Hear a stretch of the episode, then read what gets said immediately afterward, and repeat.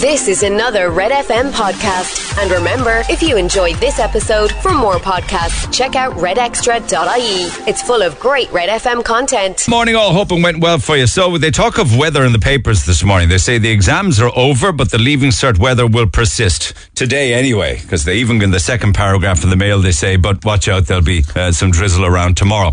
Uh, hot took you so long. Summer is here at last. They're fierce optimistic in the red tops, aren't they? With they're saying thousands are expected to pack Ireland's beaches as the hot week of temperatures hit 20 degrees or above. Yeah, it certainly will be that. But blue blue skies and sunshine across the whole week, not just any time yet. Uh, but I love headlines like that in spite of it. Beaches and sun cream is the front of this morning's mirror today. The heat is on. Some parts of the country could hit 23 or maybe 24 degrees uh, at some stage this week. So all nice in that regard. Mind you, if you're heading overseas, big problems, of course, for foreign travel because uh, Irish families are being warned of a holiday hell warning. They're talking on the front of the mirror today of a summer of travel chaos.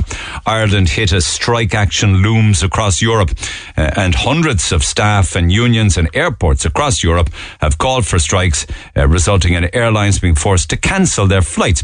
I chat with Eoghan Corry from uh, Travel Extra a little later on because he's the travel expert in these kind of things. What kind of chaos could be expected across the back end of June and into July and August. He will well know. Uh, our summer will be unpredictable chaos, says the Star today, quoting those people in the know uh, because of uh, issues involving, uh, I suppose, pay and conditions. It's always pay and conditions, ultimately, isn't it? And pay was a big factor, of course, on Saturday. Rent was another one. Uh, the cost of living, uh, all sorts of stuff associated with uh, how difficult it is just to put uh, one step in front of the other or turn on heat or put petrol in a car or rent a house or buy a house. And uh, anywhere between a thousand and two thousand people marched for that cost of living protest in Cork. It was part of many protests across the country. It's the front of the Echo today where they say thousand marched to protest cost of living crisis. Those that were at, at it said there was more than a thousand. I'll come back to that uh, a little later on this morning. But you know, when you talk about rental costs, or indeed certainly with regards to uh, say anything to do with retail, it's an interesting story in the Examiner this morning where they say the Cork City Council has the highest collection rate of vacant site levies of any countries, eh, any of the 31 local authorities across the country. Apparently, they've managed to rake in just under a million from owners of vacant sites, those that just sit on them uh, in the last four years. Uh, there's still about 600,000 outstanding. Uh, other councils across the country haven't been as efficient as Cork City Council in this regard. So a million in, half a million still to get. But the highest vacant site levy collection rate it's even sad that we're even talking about vacant sites in this day and age. But Airbnb make the papers as well. They've come in for an awful lot of criticism uh, of late because, of course, uh, they have hoovered up an awful lot of homes that heretofore would have been in on the likes of Daft uh, for rental. Many, many landlords landlords have flipped into Airbnb. There's more money there, but they're saying they're not to blame uh, for the country's housing crisis. They're asking now for a new register uh, and new rules.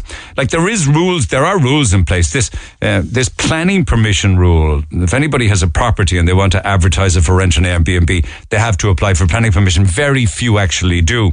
So Airbnb now are looking for a new register of landlords. Um, if everybody played ball, the register that they could use would be the RTB register, but many, of course, don't bother with it. Uh, but you know, you go back to things like uh, the the, mar- the march in Patrick Street, uh, or the, indeed the rally in Patrick Street on Saturday. Some of the issues, of course, that we're talking about were things like raising social welfare payments, raising the uh, minimum wage. Um, you know, they're also talking on the mail this morning about a tax break needed for motorists. Now, I think there's support growing within Fianna Fáil and Fine Gael uh, for car tax to be axed as part of a, a package of measures to help hard pressed families. As you often find in this country, when you get something with one hand, they take it with the other. So I don't know whether all cars would get a tax break with regards to, uh, you know, taxation on on vehicles, but there certainly isn't anything talked at all about the real elephant in the room here, and this is the cost of excise and VAT and levies that put on a litre of fuel by the government. But there was great news over the weekend. Mind you, I was coming back through uh, Curraheen and coming in from the west yesterday afternoon, and the traffic trying to get into the summer show. Never seen the likes of it. I would say that they probably had their biggest summer show ever uh, this weekend just gone. It was incredible because as you're driving along on the flyover and driving on the link, you can see field after field after field after field with all the cars parked up and then literally hundreds and hundreds of others just trying to access uh, the summer show yesterday. So I hope nobody got um, a bit, uh, you know, delayed trying to get in there. I suppose, you know, a traffic jam isn't the best place but uh, to be, but I hope everyone got there eventually. There is a kind of a sidebar story that makes the examiner of a, a young bull who got loose at the summer show and was shot dead to protect the public. Now, this bull didn't get loose when the public were there, but apparently a trained marksman was called into the area to kill the misfortunate animal, which is which is quite sad. Papers also talk of other aspects of sadness. And that has to do, of course, with uh, people who struggled during the pandemic. They have research out now saying that uh, over half of the women that they researched uh, were depressed or suffered depression during the pandemic. It's understandable why you would. So for some, depression. For others, boredom. For others, totally fed up. Other people, of course, sick and most important of them all, those that lost their lives. But they talk with quite an amount of 20 somethings apparently in this research where the number of men also experienced uh, experiencing depression nearly doubled. You can you can kind of understand that. It was so life changing for many people. You know, the the issues that were impacting on their lives, the 20 somethings lives was job losses, the worry about job losses, difficulty studying remotely, no face to face contact, all of, all of it socializing for 20 something very important, all that taken away, not being able to hook up with friends, not being able to engage in sporting activity or you know, one stage we were down into a, you know, a two kilometer radius. So there was very little opportunity for people even to go for a decent walk. So all of that then led to people turning to unhealthy eating habits in particular. And they hone in on women. And it says in the Independent this morning for women, eating more junk food, sweets and chocolate was also associated with an increased risk of depression. They also talked today of the papers uh, who, uh, in front of the Echo this morning and also the Sun today talks about a typical night out for many Irish people now. No longer involves a bottle of wine with a meal or a few pints or a gin and tonic or having yourself and maybe a meal. In some cases, it can be up to eight different drugs taken on a night out um, in quick succession. So you're talking about cocaine ketamine and booze is a typical example. And it's becoming more and more prevalent. And it doesn't seem to be changing in any way, shape, or form, just getting a hell of a lot worse. But I did come across a pint, not that you'd ever want to drink a pint of beer, whether it was draft or bottle, that comes in at something in the region of uh, eleven percent. Is it any wonder they describe this this beer as a, a syrupy? Um, I mean, it tastes quite overwhelming. They say eleven percent. Like beer should be no more than I don't know, 3.8, 4, 4.2, 4.3. But apparently it's selling at 90 euro a pint in the UK. If you're daft enough it, that is, to actually uh, spend it and buy it. And another arson attack, it would seem, although it hasn't been 100% concerned, confirmed, but this is again out in Ballincollig, the historic powder mill site in Ballincollig, Ballincollig. And many of the people who look after and keep the, the, the park as beautiful as it is, they're volunteers and they're described as being absolutely heartbroken at the latest arson attack and active vandalism. Garda Síochána launched an investigation. This apparently is a particularly beautiful structure, the old mill structure, uh, and got torched over the weekend. I don't know why people do that. They think that it's fun and they think that it's uh, a good laugh, and it's far from it. I suppose sense is wasted on some people, isn't it? Anyway, text 0868 104 106. Pick up the phone 0818 104 106. You're listening to the number one talk show in Cork, The Neil Prendeville Show. It's the best in Cork. On Red FM. Would you please tell Neil, first text of the morning, ah, first text of the week. Tell Neil he is barred from commenting on any weather reports from now and forever a waste of a beautiful pool filled with toys, barbecue food, sun factor, new shorts, and t-shirts for the kids. The list goes on. Thank you very much. Uh, appreciate that. Um, uh, I know it didn't it didn't work out as had been expected. The weather took a bit of a change. Uh, um, on Friday. It was supposed to have been a hell of a lot better, and it didn't really arrive, not by way of sunshine. Uh, I saw some people actually share, there was somebody, it could well be that texter, who shared a photograph on my own Instagram page. People got a good laugh out of it. Uh, I reshared it on my Instagram page then of a very lonely looking paddling pool in the back garden, all full of water. Uh, she said that the kids got into it for about 20 minutes half an hour or something, uh, but then had to leg it. I suppose it was just too damn cold. So anyway, today is a good day. Make the most of it because I can't guarantee any. Oh, I thought, it, yeah, I'm actually barred from weather, weather report, so I'll keep my mouth shut. Okay, back to events over the weekend. Um, this is to do with the rally that was on Patrick Street uh, on Saturday outside uh, Brown Thomas. Uh, some are suggesting that there were upwards of 1,500 to 2,000. The papers are saying 1,000. Uh, Jim O'Hearn was there. Let's find out if he can put an accurate figure on it. Jim, good morning. Neil, how are you, boy? 1,000, 1,500, 2,000. What would you make of it? Uh, there was there was about two thousand there to be fair. Okay, uh, okay. I'd, I'd be fairly reasonable. But it was, a, I mean, there was a big queue. Like it was nearly filled the length of Oliver Plunkett Street. So you had about two thousand people there, but um, and all well behaved. Oliver Plunkett Street, yeah, but I did see photographs of Patrick Street that seemed to be awash with people. Yeah, yeah, there was. There was loads there. There was loads there. But I don't know how many of those were in protesting. But the protest itself, I honestly felt like was a waste of time. You know. Um, and it was very good for people to come out, but the likes of Mick Barry there and, and or, or, or, yeah, Mick Barry and Thomas Gould, they're just selling the same thing. Let's let's look after the poor people on the door. Let's get up the minimum wage. Uh, but they're doing nothing. They're doing absolutely nothing. You know. Yeah, Like, Katrina need to was talking though. I mean, she she wouldn't hold back. She would have had interesting things to say, right? No, but she can't. She, she can't change anything above in Dublin. You know, as as good as the lady is doing. You know, I mean. But uh, like we we have to look at our sitting TDs, and it's up to them to make changes. I approached Thomas Thomas Gould, and I said to him about. You know about people's taxes. It's not about getting pay rises, right? Well, it is, and everyone will get pay rises. There's no point getting ten percent pay rise and the government taking six percent back. The thing, the thing here is to reduce people's taxes. You look at everybody's wages. And even if they get a Christmas bonus, tis Varadkar gets the bonus, not the people that fix the taxes. Not that's the first step, and that can happen overnight. We don't have to wait for anybody. that's overnight. This is what you can do for the people. That's the first thing you need to do. Hit that went straight over his head. He didn't even understand what I was saying. I said the same thing to, to Mick Barry, and Mick Barry smiled, and he knew I was serious, and he's, the smile came off his face. Like, tax back for the people, fix the tax system, and then you, You mean rent reduce the rates of tax? Is it? Absolutely. I, I look if you can't understand that. If I put it this way, Neil, if you last year we had an apple tree with three apples on it, the government was getting one apple, we had two. This year there's five apples on the tree, the government are getting three apples, we still only have two. It's that simple. If they can't understand it, we'll put it out to baby language for me, bring, bring it back to primary There was a school. lot of other stuff though that was actually protested against and rallied against at the weekend and on Saturday. And one was the increasing the, the minimum wage. I mean, that's you know you know do you know what the minimum wage is? It is. I think it's, they want to bring it up to 12 something, you know, and then they want to bring it up to 15. But that's all fine and dandy, but that has other problems. It's ten fifty, isn't it? It's which? It's ten fifty, isn't it? Minimum wage. 1050, yeah, yeah, Unless you're on a Princess First Year, it's smaller again. But, uh, you know, look, it, it has to go up. There's no denying. And wages always go up anyway. But there's no point in bringing wages up unless you fix the tax. Whereas the minimum wage is no good to the girl or boy that's making 40000 and they're paying 12000 on, on, on taxes. That's no good to them. And they're the people that are struggling with their houses.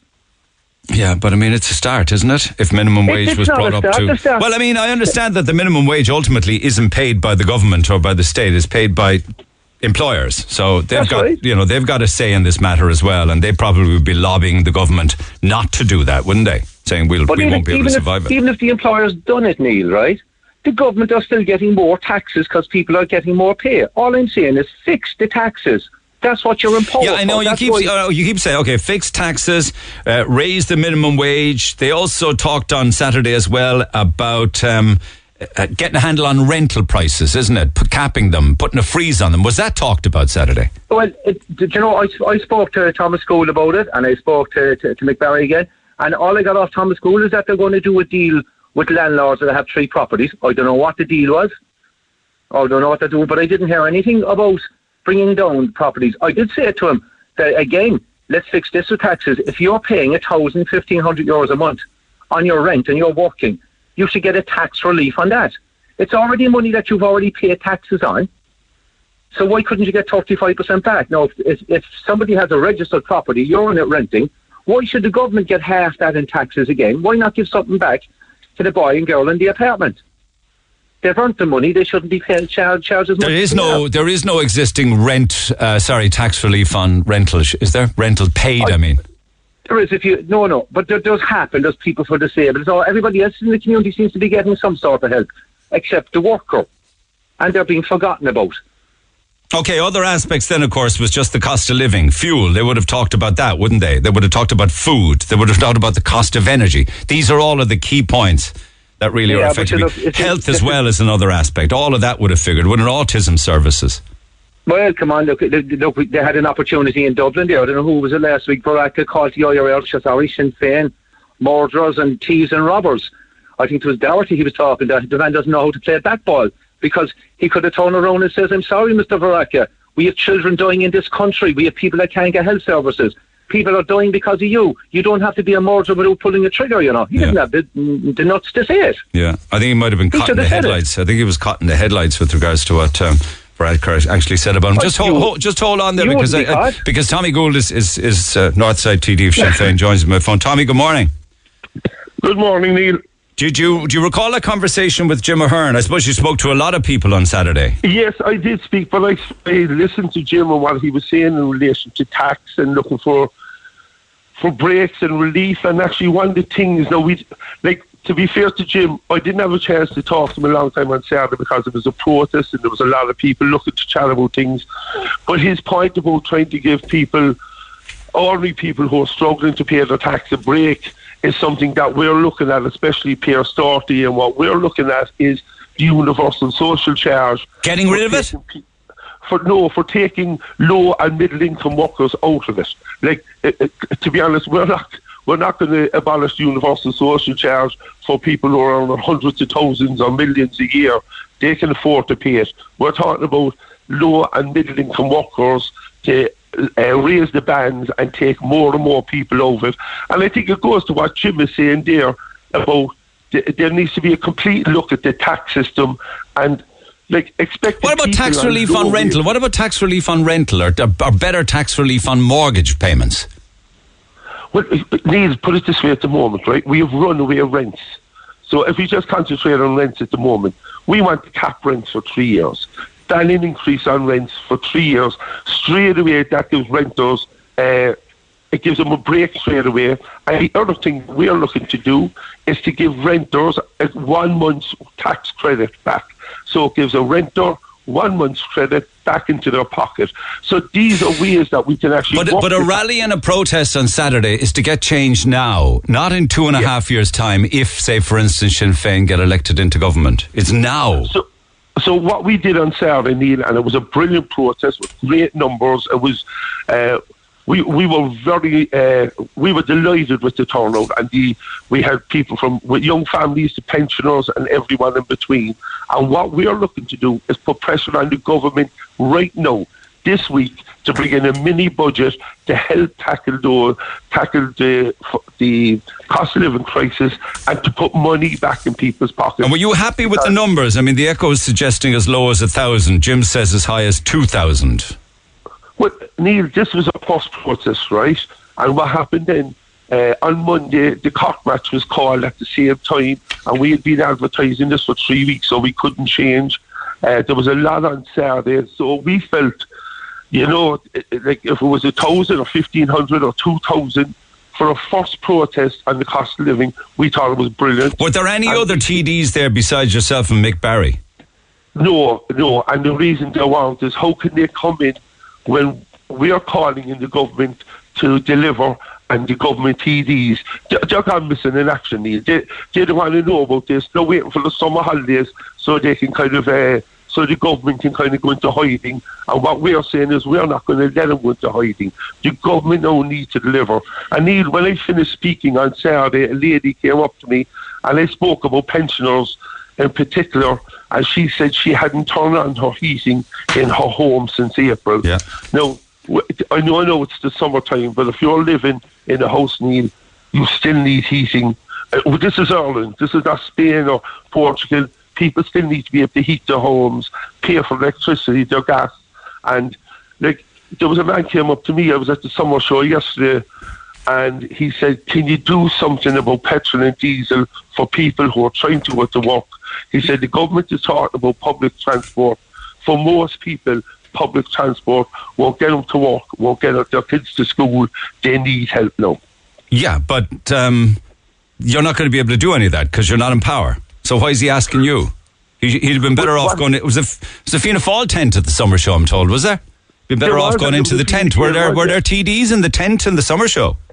I, I didn't see any of them. I didn't see any of them.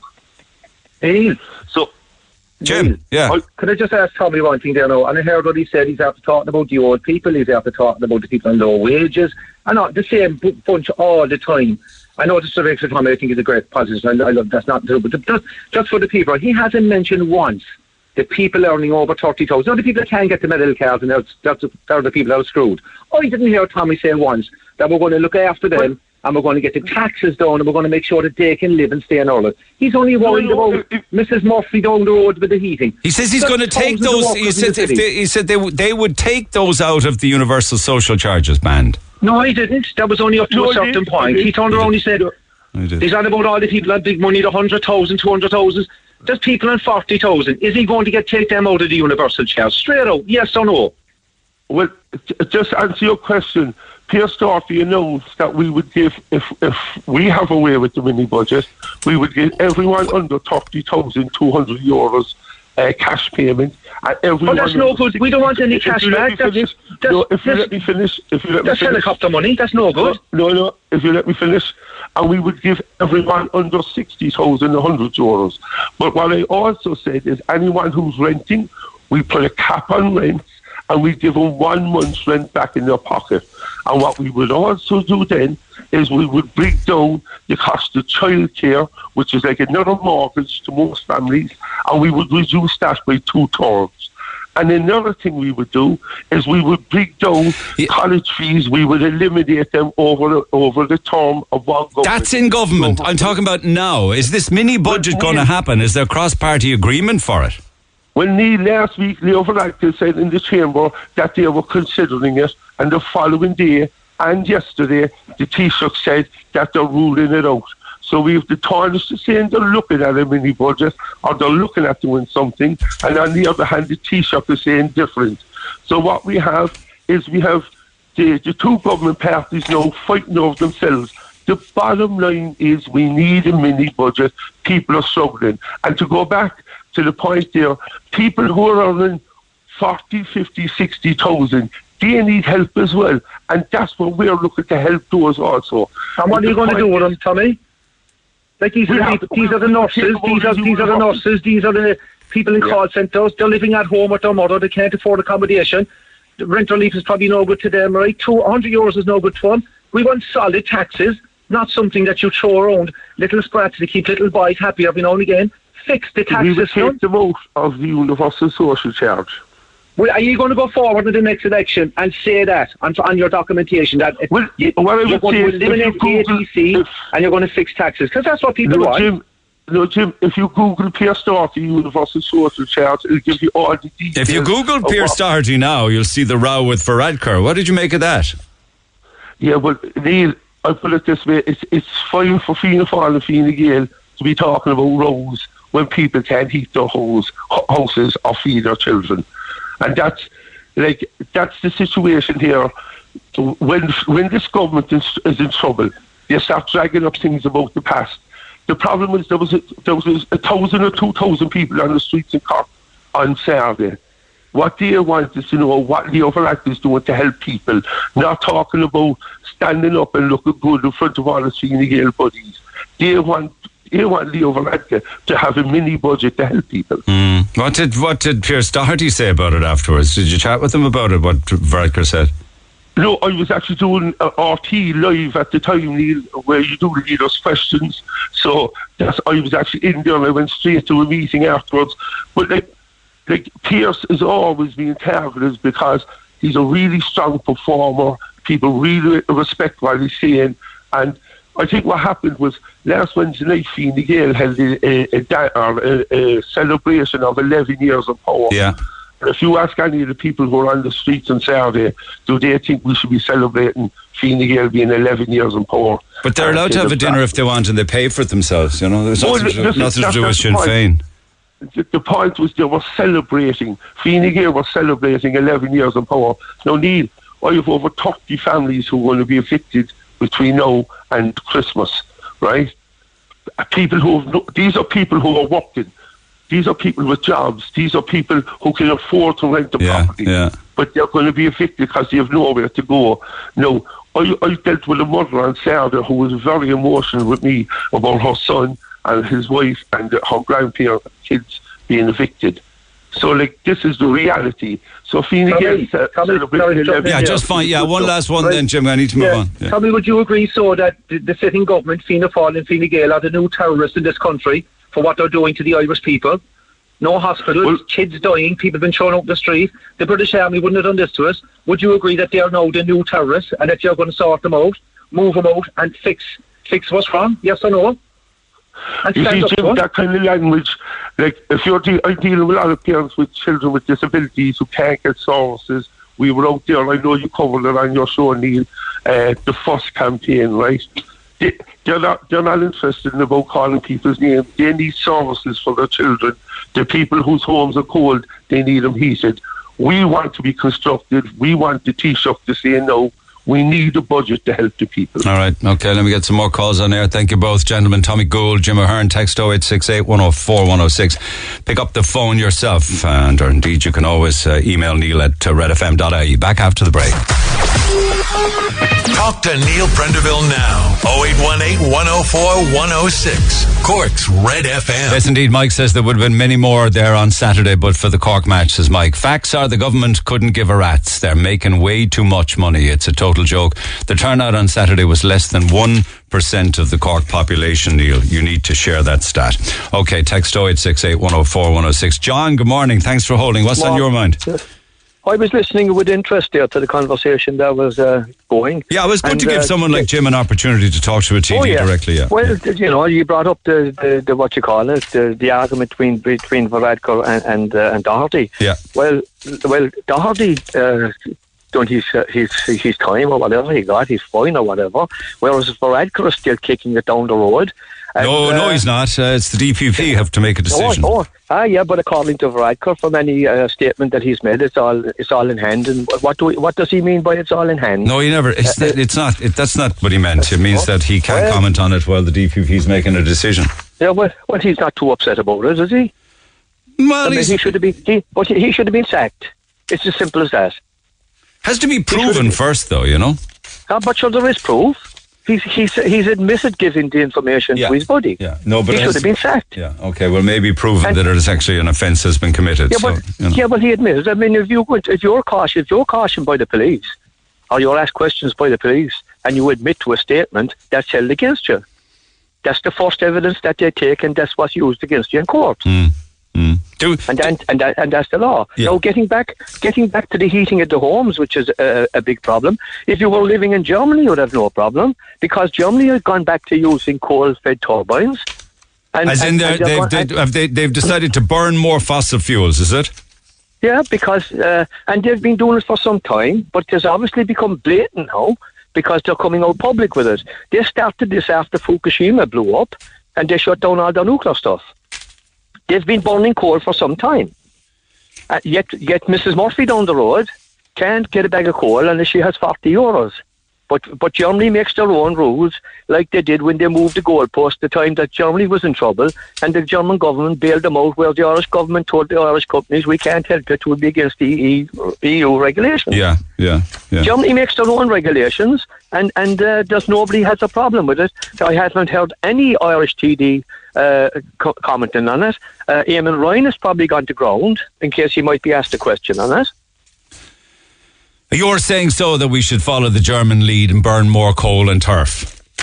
But listen, I'd burn whatever I had to keep my house warm, and I and I couldn't care uh, who who was upset about it. No, but it's it's not as easy as that. It's being able to afford to buy it. Well, listen, there's plenty of timber knocked around the country, and I know people don't have access to it and can't can't gather it and, and, and whatever. But we're we're being led a merry dance here by people who are who are on the pulse of whatever the EU come up with, and that's all they follow. We need we need a sovereign government in this country for a sovereign Irish people.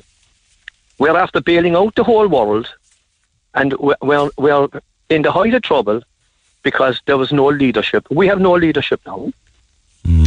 We have no leadership. You might you, you, you can you can stop cutting yourself if you think we've leadership. We have two parties who couldn't get a vote amongst them, so they decided to do a sweetheart deal uh, to stay in government to to to, to, feather their own. Yeah, I, you- yeah, you- but I know. But we've always had coalitions here. You know, it could be Labour involved in it. The PDs used to be involved in it. Yeah. There's nothing new there. I mean, okay, Fianna no- Fáil, Fine Gael, that's a new thing. I get that.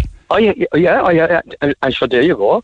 The, the the 1920 went out the window. They should when next day they go down to Béal na Bláth, they should bring down a blanket and cover uh, Michael Collins below, because he'd he'd be embarrassed to see what's going on.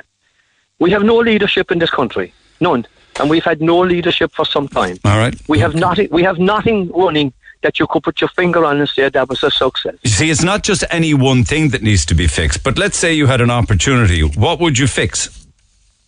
Oh, the government! uh, I throw the government out, and I'd and I'd put people in uh, across party, people uh, who are good at their job, not not party politics. Party politics has ruined Ireland. Yeah, because all they do is bicker and fight amongst themselves. So you get nothing Well, done you- when you're bickering or well- looking over your shoulders. well, you, you vote, you vote for. I, I said said you before. You hire a guy down in Cork, you vote for him. He goes up to Dublin, and he's told what he can say and what he can't say. Yeah, yeah, yeah. The only, the only, the only. I tell you straight, we should all move down to Kerry. Because the brothers in Kerry are the only boys that seem to be getting the thing right. They know what's wrong, they've got their finger on the pulse, and they get it done. And you don't get in their way because they have such a majority vote, they don't need parties. Okay, let me get some text on the air. Thank you, John. As always, uh, Marion Douglas says, just to let you know, on Taoiseach and Michael McGrath did a walk around at the summer show yesterday afternoon. They were pressing the flesh. It looked like me, to me, as if they were on an election campaign. So they were at the summer show yesterday, at least Micheál Martin and Michael McGrath were. If Fine Gael were doing their job and running the country properly, they wouldn't have to draw up a book of dirt on Sinn Féin. Just shows how afraid Fine Gael are of Sinn Féin. They were both wrong in the Dáil, as in Varadkar and uh, um, Pearse Doherty, and took politics to a new low, says Desi. Why do they insist on calling the new children's hospital the National Children's Hospital? Face facts, it's a Dublin hospital, not a national one. Another one, good man Leo in the Dáil. hypocritical Sinn Féin as usual.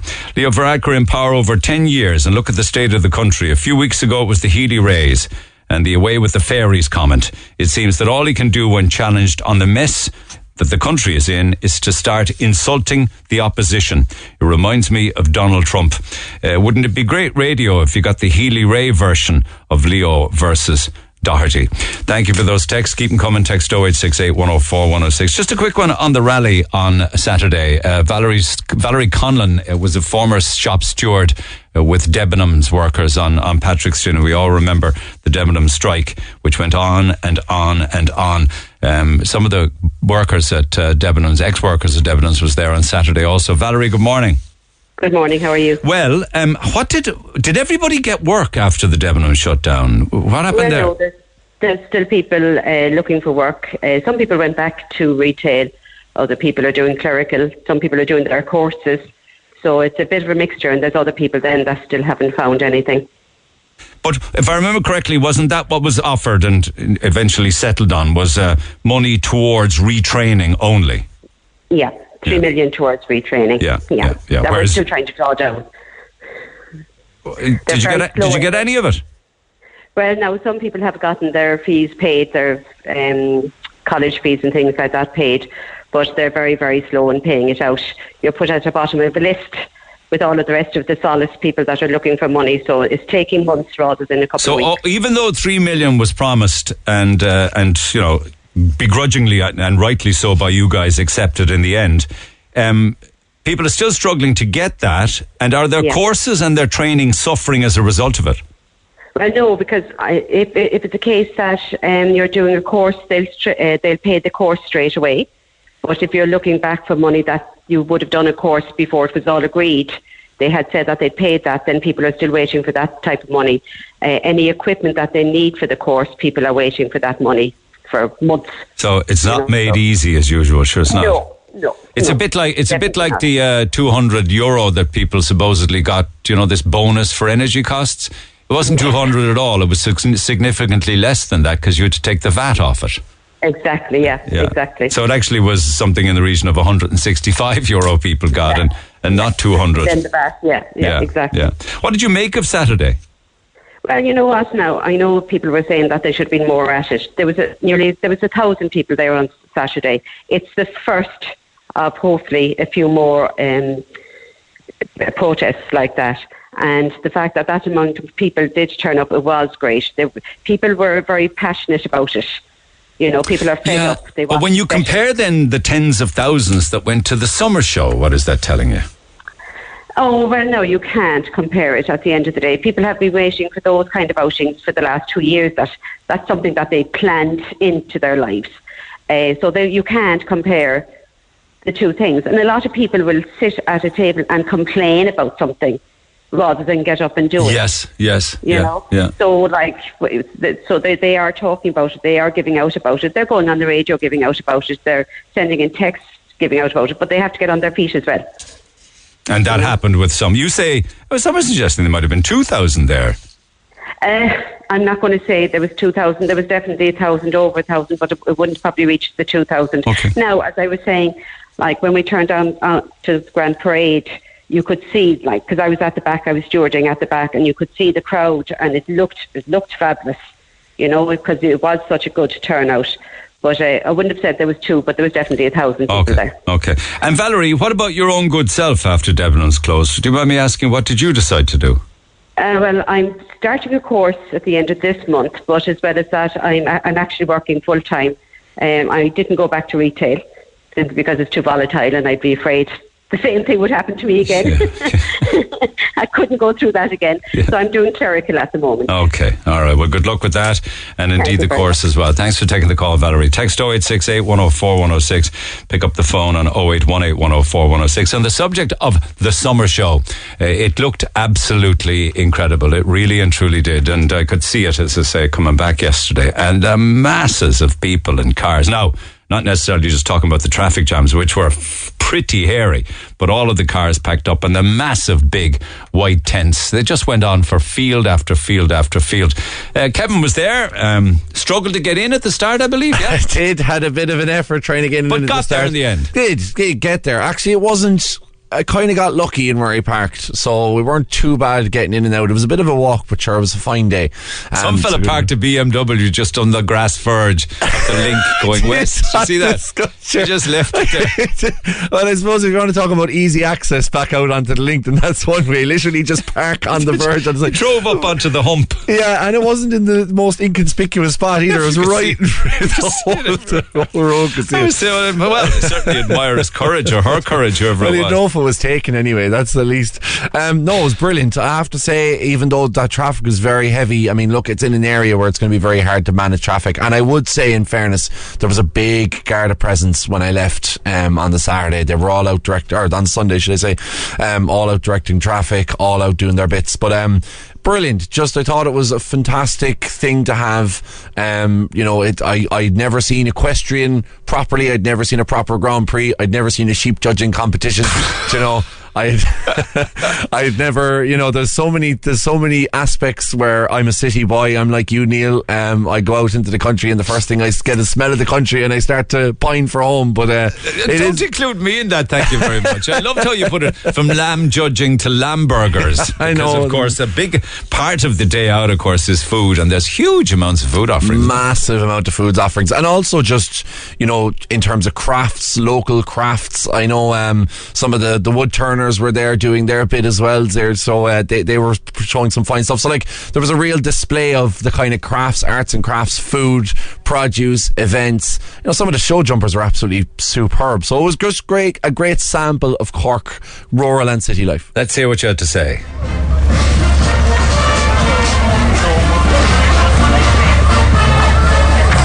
Bad uh, tea but not in a, a normal mug as we call it uh, can i ask your own name Uh, Tom Allison. Tom and Tom, uh, amazing. You guys here are working obviously as blacksmiths. I think a lot of people wouldn't know that fully fledged blacksmiths still exist? Yeah, there's not as many blacksmiths now as farriers. Uh, about 500 farriers working in Ireland, but under 100 blacksmiths left.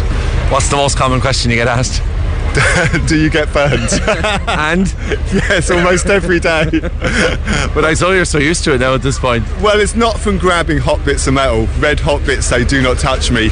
It's either when they lose that red colour at 500 degrees, you can forget which part's hot, or it's the bits of the fire landing on you, or the bits of scale coming off the outside landing on you. What's. Is it a he or she, first of all? Sorry. It's a he. Okay, what's his name? Lupo. Lupo. Okay, and what's Lupo entering in? Um, he just did the groom best groomed dog, and he's going into large dog, and he'll be doing child handling, and the dog that the judge would like to take home. Oh my god! So he is uh, a cloud with a face on it and legs attached. I think. What kind of breed is he? A rough collie. A rough collie. Absolutely gorgeous. And come here. Uh, are you enjoying the show? Yeah. Yeah, having a great time. What's your favourite part of it apart from the dogs? Uh, the amusement park. Right, I'm joined by uh, the amazing, the magnificent, the incredible Billy Bubbles. Uh, which which one of three is the is the best one to have fly? Uh, well, I suppose I'm that, and uh, maybe less than that, depending on who you ask, I suppose. But yeah, for my sins, my name is uh, Billy Bubbles. When I'm doing these shows, I do the magic shows here at Cork Summer Show uh, on the main stage, uh, littered throughout the day with uh, magic shows and around the likes of Sharon Shannon and the Army Band and people like that. So it's great fun atmosphere here. We're having a great uh, great weekend, and it's great to be back in Cork in the real capital after two years of, of COVID layoff. Is there a lot of audience participation? Yeah, it's a bit. I always describe my show as a bit like panto magic, really. So there's a lot, a lot of interaction. I get some of the kids up on stage to help. Uh, but at these kind of events, I mean, I do a lot of children's birthday parties and you know five and six year old birthday parties. But these kind of events, it's more of a family magic show. So although it's aimed at the kids and without the kids, it wouldn't work. It really does, you know, entertain. I'd like to think entertain the entire family. And yourself, how did you end up getting into this this line of work? Oh, long story. Well, as a kid, uh, this will be lost on anybody who's under 40, but there was a very famous magician on TV when I was a kid in the UK who had a primetime Saturday night show called Paul Daniels, and I used to watch it when I was seven or eight or whatever. Then drifted away from it for a while, and then I, um, I basically got a job in a toy shop that had a magic counter in Dublin, and I got onto the magic counter there, and then a couple of other magicians used to come in and out, and one of them took me under his wing, and I did a unofficial apprenticeship, I suppose. Um, so I've never had a proper job. Uh, I put myself through college doing magic, and then dropped out of college to, to be a full time professional magician. So thankfully, I've been able to make a living and provide for a family by being a messer. And some judges will line him up randomly and make a decision as he's going by and tapping the the, the, the first place, second place, etc. Getting on the show. So, what's your own name? Lewis. Lewis. And uh, okay, so how are you enjoying the show today? Yes. What's your favourite bit of it? Uh, the machinery or the food. Yeah. And are you going to be going into farming yourself? Do you think? No. you just like the machinery. Yeah. And uh, come here. What do you think uh, of the sheep? Which which one is your favourite? Any in particular? That, those That ones. one. Why that? Why them? Yeah, It's don't- not cool. You just like the colour of them. And what's your name? Joey. Joey. And where are you from, Joey? Cork. And uh, Joey, are you enjoying the show? Uh, yeah. Yeah. And what's your favourite part of it? So can we have all the first The sheep. place winners, The sheep. please? Why is, what is it uh, about the sheep you like so much? For the judge to decide. I like the colour of the champion wall. And who's reserve Brilliant. champion.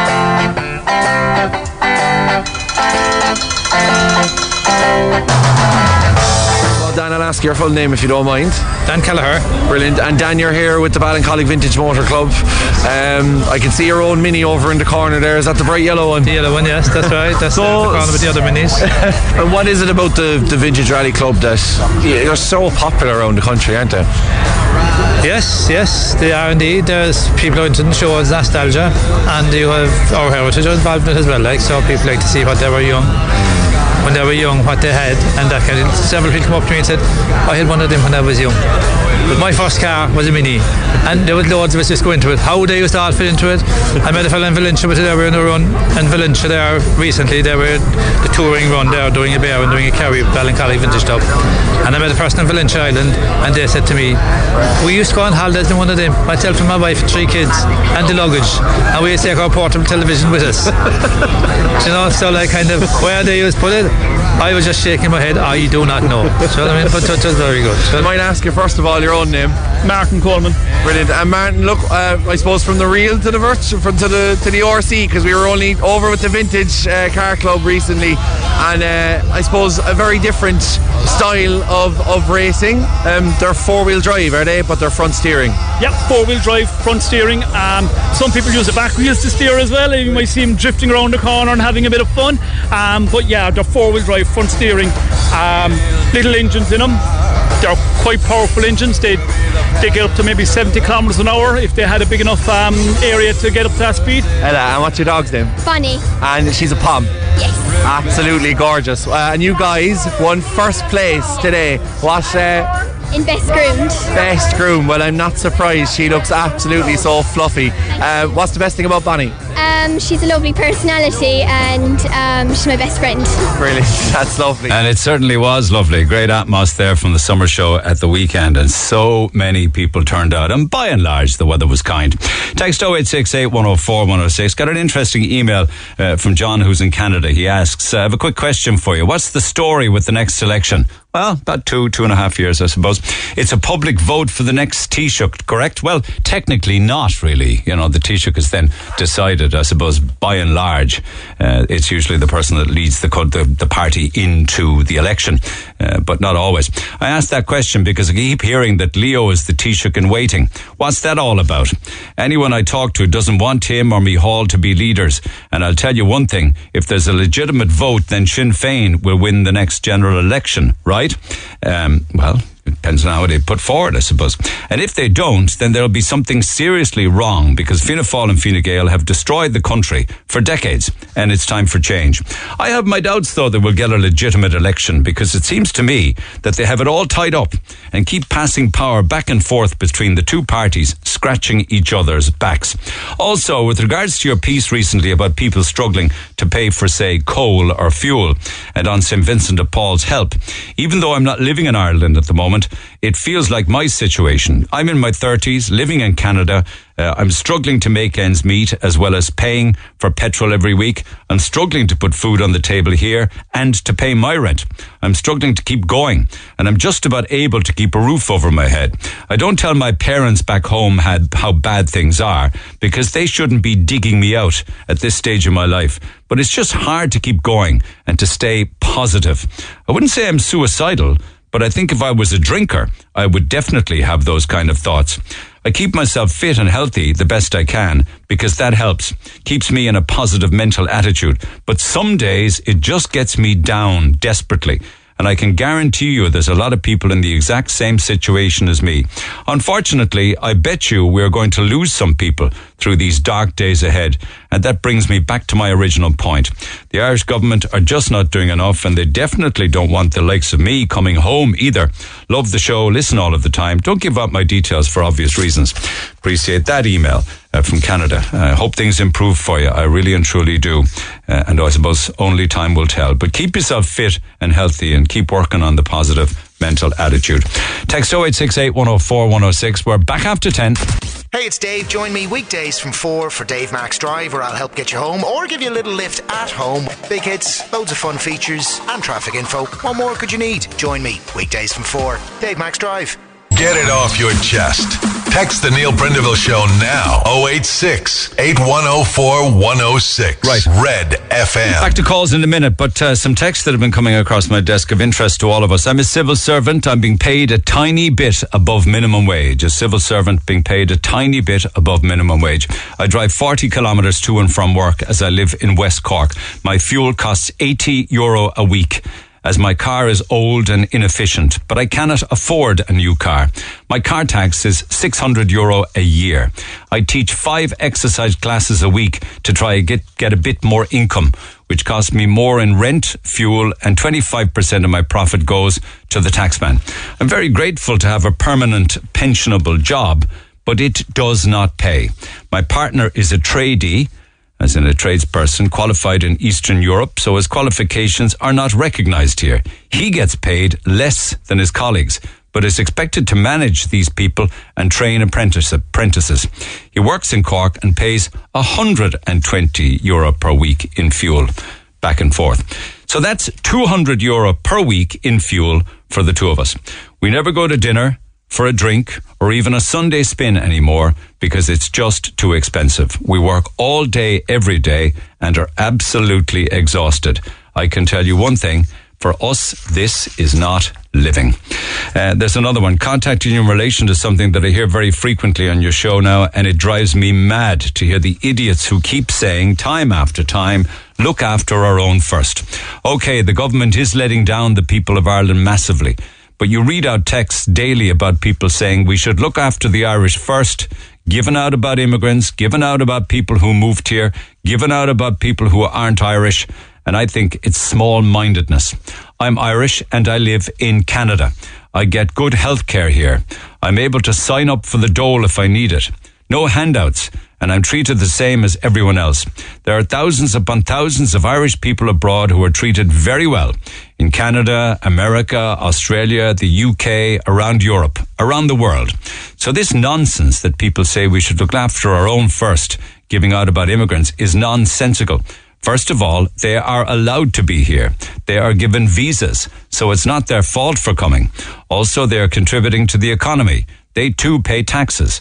If there are sponges here, that's different. But I bet there's Irish sponges abroad as well. People, open your minds. Yes, the people of Ireland are being screwed left, right, and centre. But let's not blame the people who have moved to Ireland, especially victims of war who didn't have choice. Let's welcome the folks who moved to our beautiful country and not create division. I ask you, Neil, it's fine uh, is if they're scoring goals for Ireland, though, isn't it? And that, of course, uh, is an email to come in Neil at redfm.ie. A lot of contributions coming in from Canada this morning. Um, just contacting in relation to something I hear frequently in your show, driving me mad. The idiot saying, look after our own first. Um, one or two more emails and texts. We do not need a government uh, for housing and health and all the things that we struggle with. The Irish public are now housing each other we have, we're having to go abroad for healthcare. What exactly are our politicians being paid for when the Irish people are forced to do it all for themselves? Where is the millions and millions of taxpayers' money being pumped into the HSE going? I'll tell you where. The HSE are using this to fund their own lifestyles. The whole organisation should be torn down administration and management are running the country into the ground while laughing at the public with their big cars and holidays. It's the public's purse at the end of the day. Micheál Martin is the worst ever. How dare he treat Irish people like this? housing Ukrainians to make and look like a golden boy in front of the European Union. How many more stories do we have to listen to whilst they laugh and laugh all the way to their own personal bank accounts. On politicians here in Ireland, the faces in Fianna Fáil, Fine Gael and Sinn Féin will all change, but no political party will ever change the way this country is going. We have burdened our children and our great grandchildren with chains around their necks that they will never break free from. I hear all the time about all the new jobs our government are bringing into the country. But when you look at the track record of politicians in general, we, the public, the general public, gain very little from these multinational companies. The employees will have jobs and will pay top tax rates, yet the multinational companies will either pay nothing or very little. What have these companies given to this country? A huge lack of housing, overcrowded hospitals, very little places in our education programs. We're going from crisis to crisis and the problems are only getting bigger. If these politicians were in private companies and had a record like this, like the one they have in the public sector, they'd have been fired a long time ago. The population has grown by almost 2 million people since the mid 80s. Yet our government has passed our public housing, our hospitals, and our schools over to the private sector. Do you think we can manage with less of everything and the population growing all of the time? The worst thing that ever happened was the local councils no longer building houses, building the public houses. This didn't happen by accident. It was self-inflicted by successive governments all we've had is Fianna Fáil in, Fine Gael out, and the other way around. It's like musical chairs, but it's with real people's lives. God love our elderly and young people and anyone coming into this country. We should be a thriving, successful con- country, but our government have wasted every opportunity they had. They will continue to do so until we grow a pair and take to the streets like the French. We have bad memories when it comes to elections. We either have given up and refused to vote, or we'll vote opposite to our last in protest. But what we really need to do is get rid of these gangsters in suits. And that's a selection for you. And believe me when I tell you, there's a lot more where that came from. Call the Neil Prendeville Show now. 0818 104 106.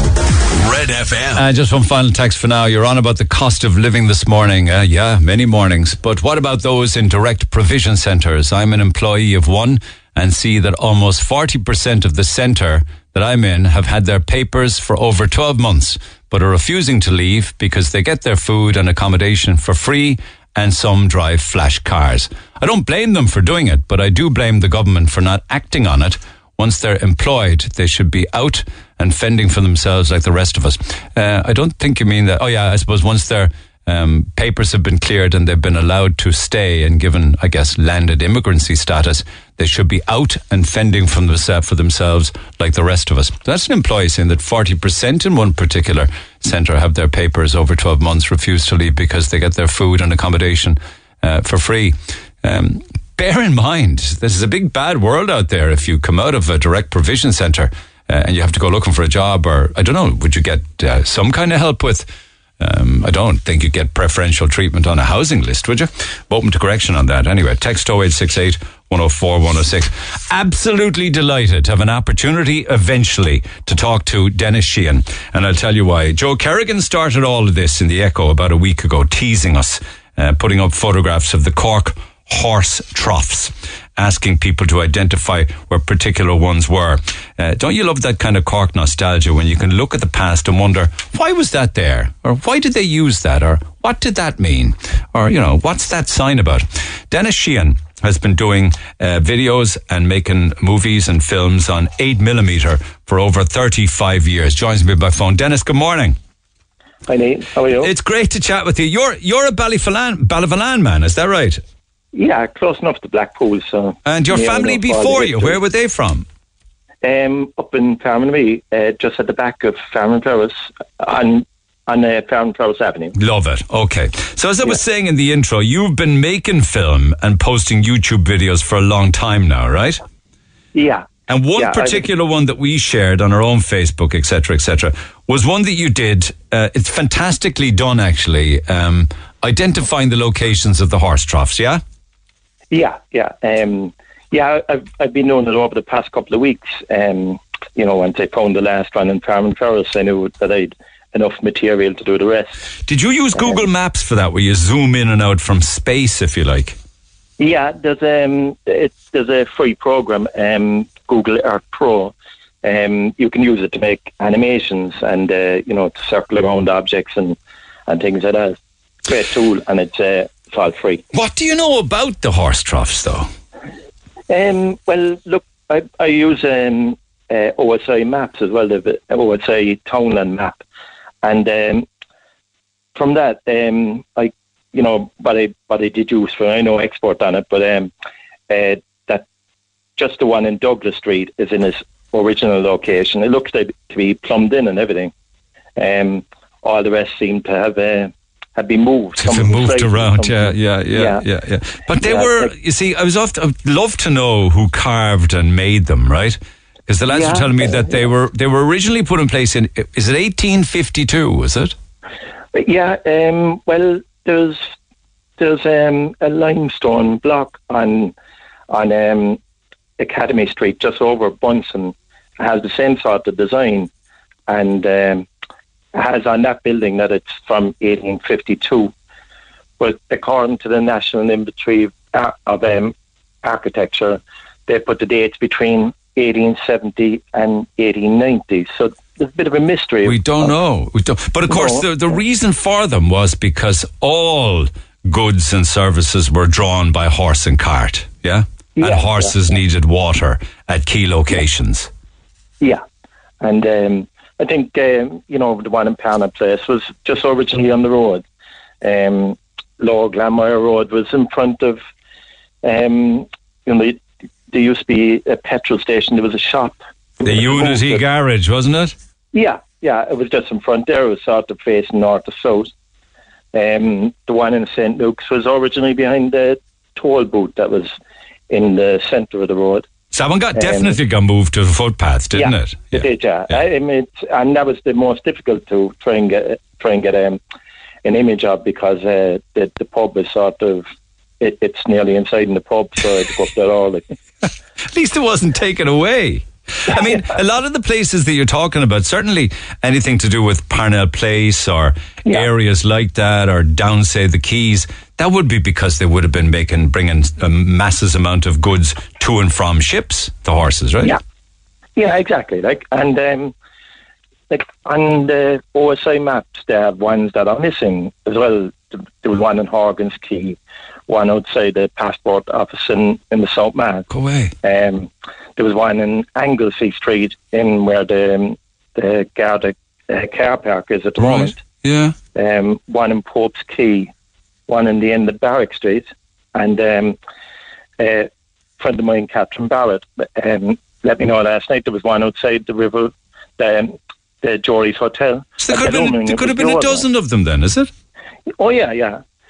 You, you'll find that. Um, I wonder they. In the, I wonder if those other ones are still around, or in they maybe in Cork City Council lockup or something. You know. Yeah, that's the thing. Uh, Catherine was telling me that the one by Jury's Hotel was actually put in the river, and I hadn't got a chance to go down and have a look at it.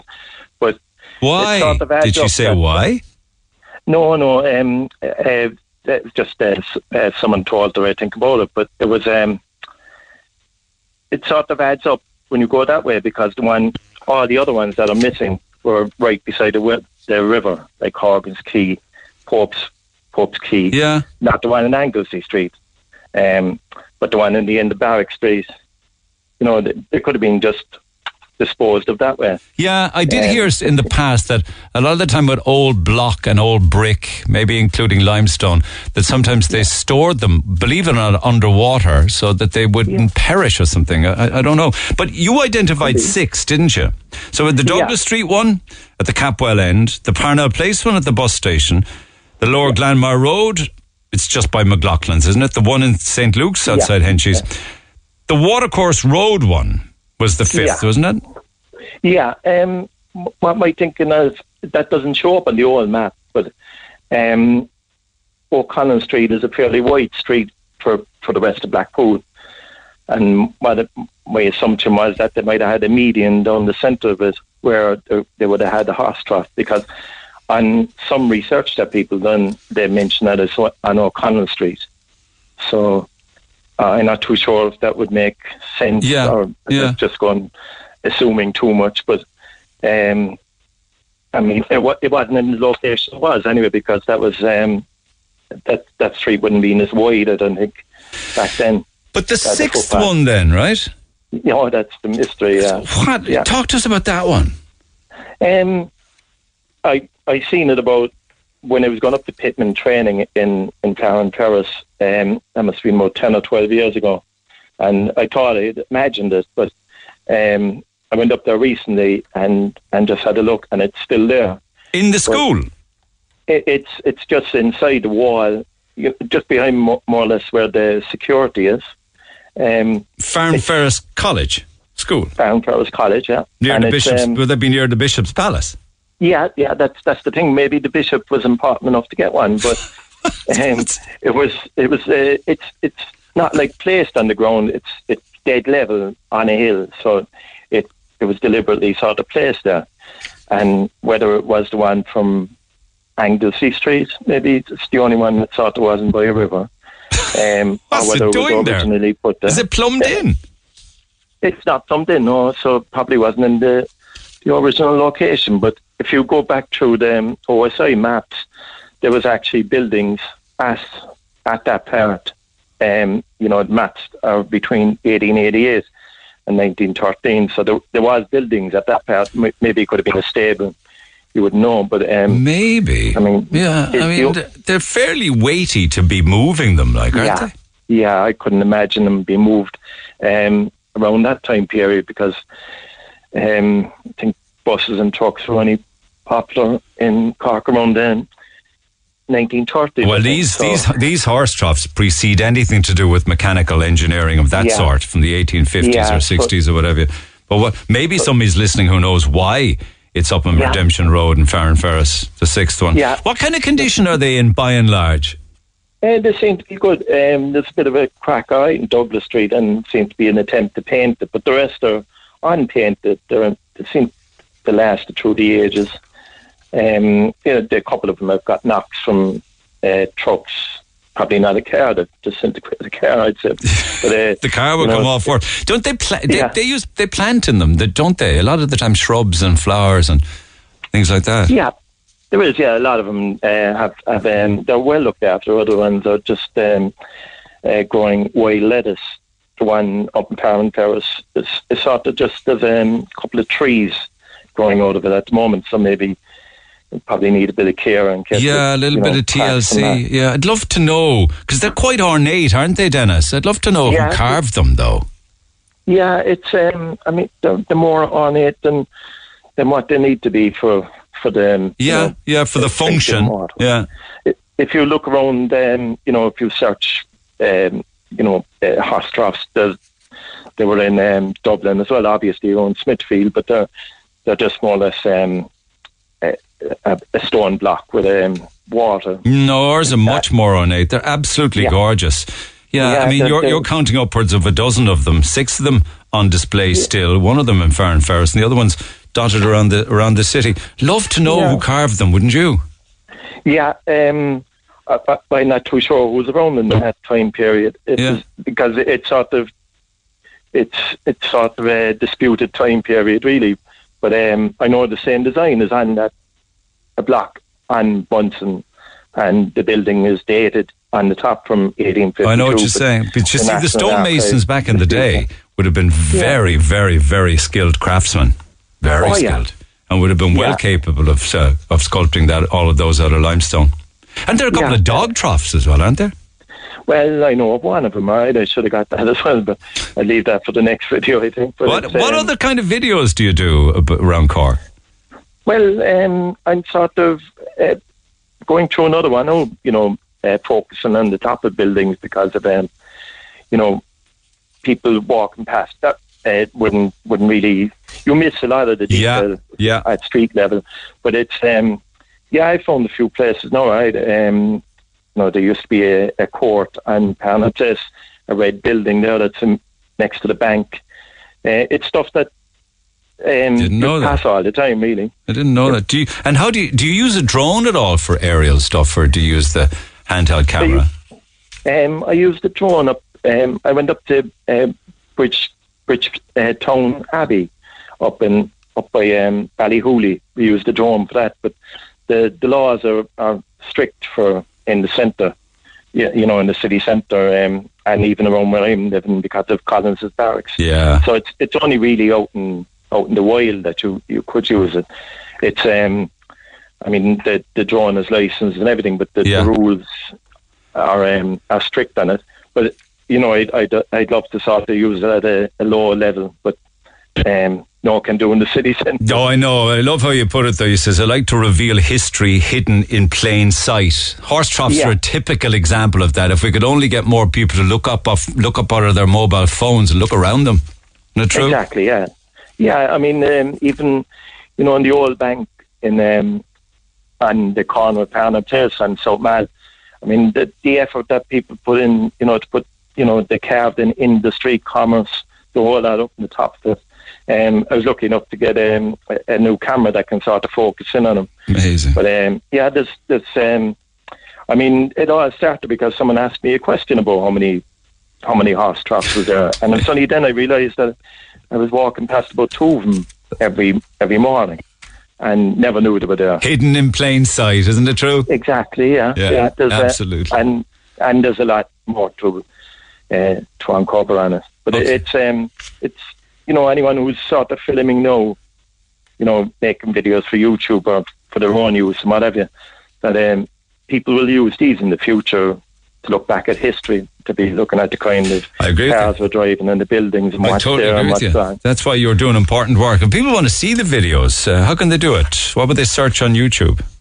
Oh, if they, um, well, I, I just go under the name Den TV, on YouTube.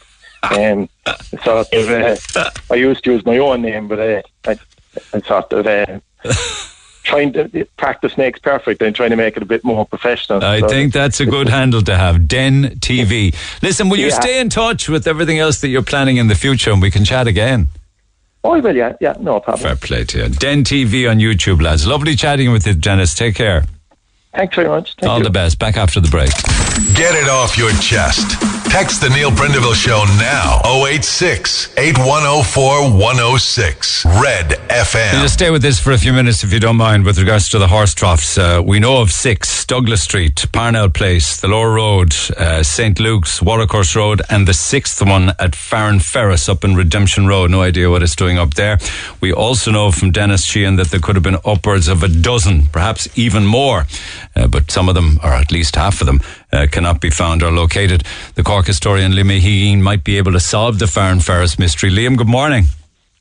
Morning, Neil. Any idea Um, why a horse trough is up by the Bishop's Palace?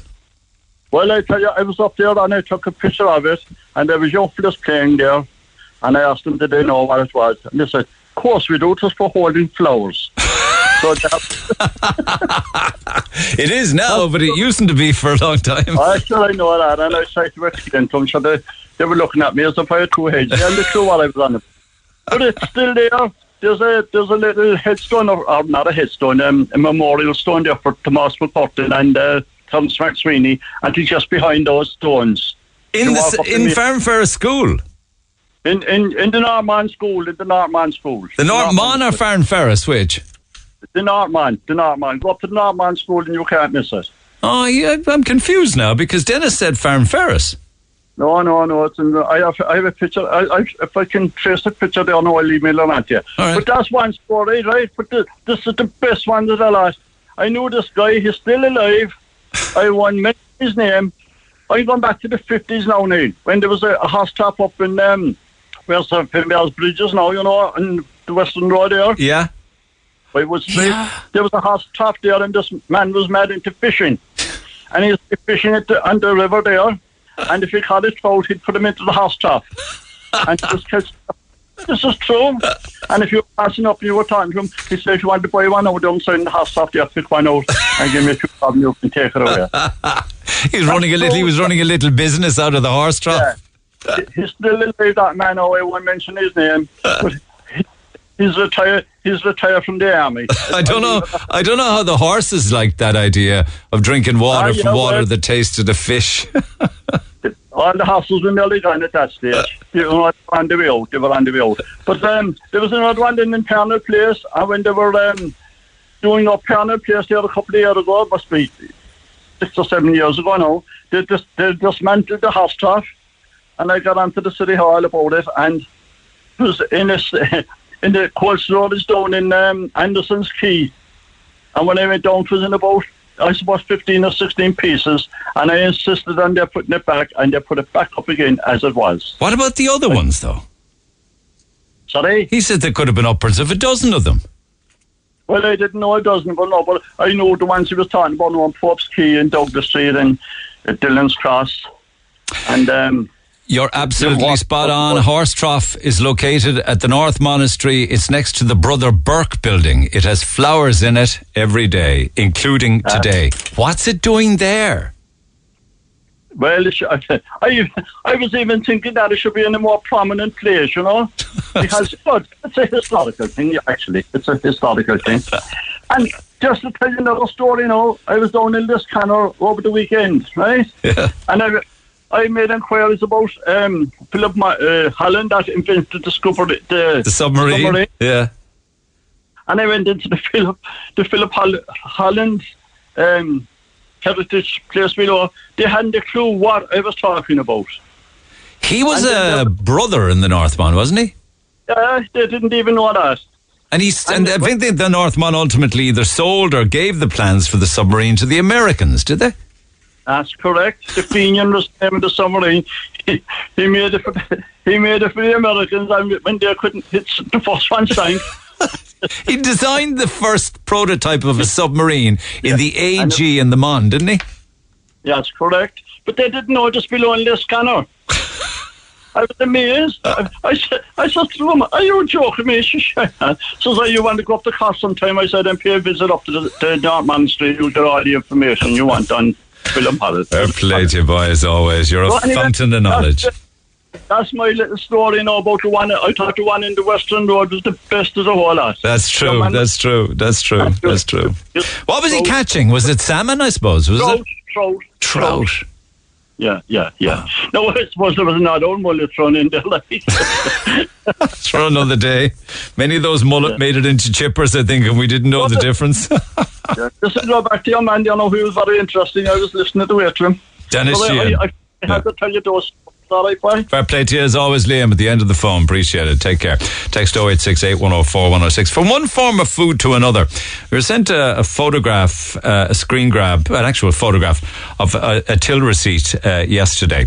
Um, it had um, an interesting array on the menu with regards to what was purchased. Two full Irish breakfasts at 12 euro each, eggs your way at 6.50, Americano 3 euro, flat white 3 euro 20, and then the interesting stuff, side of tomato relish 150 and brown sauce 150.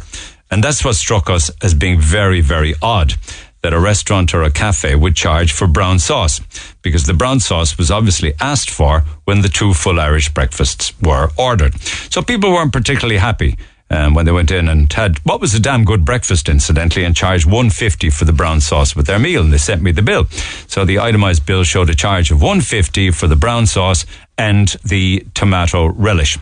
Uh, One would have thought that salt and pepper and vinegar and ketchup and brown sauce and all of these things would be complementary because I've never been charged for brown sauce or for ketchup. Uh, I haven't been so charged for salt or, or black pepper or even a grinder of black pepper. So we got in touch with uh, Gallagher's Gastropub, who said that the charge was a genuine error. They said the charge was made by a trainee, that they do charge for sauces that are made in house, but that the charge for the brown sauce was an error. The pub said that they got in contact with the customer and offered uh, them offered them a pint or a lunch by way of an apology, um, because they say that it was a trainee who made the charge and it was a charge in error. They don't charge for brown sauce, so at least that comes as a relief. Uh, mind you, it does say on the till receipt brown sauce 150. Uh, because I googled a bottle of brown sauce this morning, and the regular ones that we'd buy ourselves in a Dunnes or a Tesco or a SuperValu is anything between 150 and 179 for the bottle. Um, I don't. I wouldn't even think that you know charging even 20 cent or 30 cent for a little ramekin of brown sauce would be acceptable. These are the things that should be incorporated into the price of the breakfast. Anyway, a lot of people uh, got involved in that, just talking about other things. Now they were very annoyed that there would be a charge for 150, but many were commenting before. Uh, they knew that we'd got in touch with Gallagher's, and Gallagher's say that it was an error. Uh, pubs, cafes, restaurants, bistros should all be named.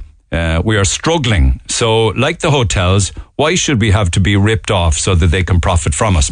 They forget that we dug them out with staycations when they were crying that they had no money. And now look at the way they return our hospitality. Uh, that's very interesting, certainly from the point of view of the way hotels are behaving. You are so right there. They got all sorts of grants. They got all sorts of uh, assistance with regards to, um, you know, paying their bills and also paying their staff and the pup payments. They got VAT reduced and it's still at the low rate for them. And then they rip us off with room rates. It's no wonder people are going to Spain, Neil. You can get a full breakfast for four euro and free red and brown sauce. This country is nothing but a total rip off, says Maureen. And Nicole says if it were 10 cent or 20 cent, you get over it. But a full bottle costs less than 150. Well, uh, went to a cafe in Cashel a few, uh, says yesterday, uh, might have been a few days ago. I got two full Irish breakfasts at a cost of 12 euro each with no tea and no toast coming. So my wife went up to see what was the delay. We were informed that we didn't order any tea or toast. And we said we presumed it came with the breakfast, only to be told that it was an extra two euro fifty each. I duly got up, left the breakfast on the table, walked out. My wife wasn't happy with me, but I wasn't getting screwed, says Michael. You are right. The full Irish comes with tea, or it comes with a coffee, and it certainly comes with toast. And if you're very lucky, you might also get some brown bread with the toast, but it shouldn't be extra. I went for a pizza a couple of weeks ago. I ordered and paid for it and collected it when it was ready. When I collected it, the man serving said, Sorry, I didn't ask you before, but would you like garlic dips with it? I said, okay, thanks. And he said, did I want one or two? I said two. He handed them to me and said, that'll be three euro, please. I was mortified. Three euro for two tiny little cartons that they filled themselves. What we're seeing in Ireland now is pure greed. Other pizzerias give free sauces with their pizzas. Emma says, I know some places that charge 10 cent for sachets of ketchup. But 150 is just crazy, says she. Yeah, but a lot of places you go into and on the table you will have these little bowls and in there will be ketchup, brown sauce, may, you know the sachets, ketchup, brown sauce, mayonnaise, um, mustard, uh, vinegar, and of course your salt and pepper. Uh, pre-pandemic, Neil, I was charged two euro for a dash of lime in my water, says Joe.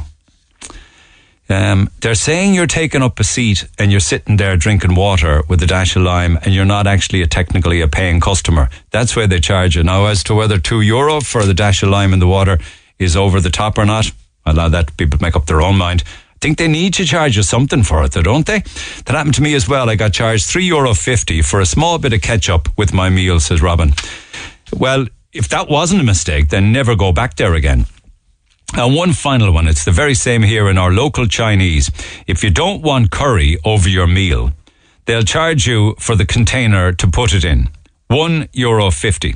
Also, if you like garlic in your meal, it's one fifty extra, and also chili is another one fifty. Can't believe it. And I've been a very good customer for years. Has that just started, Jennifer? Has it always been that way, or is that another thing that just um, started to creep into prices. Uh, I mean, what I'm asking you, is it a recent thing? Used to be that way all the time? Anyway, text 0868 104 106. You have, if you have other menu stories or experiences, do share. Text 0868 104 106. Sorry, my apologies to Finbar. He's waiting an age. Finbar, good morning. Good morning. What you call the GAA? The Grab All Association, is it? Yeah, yeah, they've always been known as that, but never as much as this year. What they're doing to the Cork people is unreal. I mean, the, the thousands of them went away last Saturday to a match. Now it cost them money. That's serious money it's costing. You know the things out there. Now they're wanting to go to Dublin next weekend.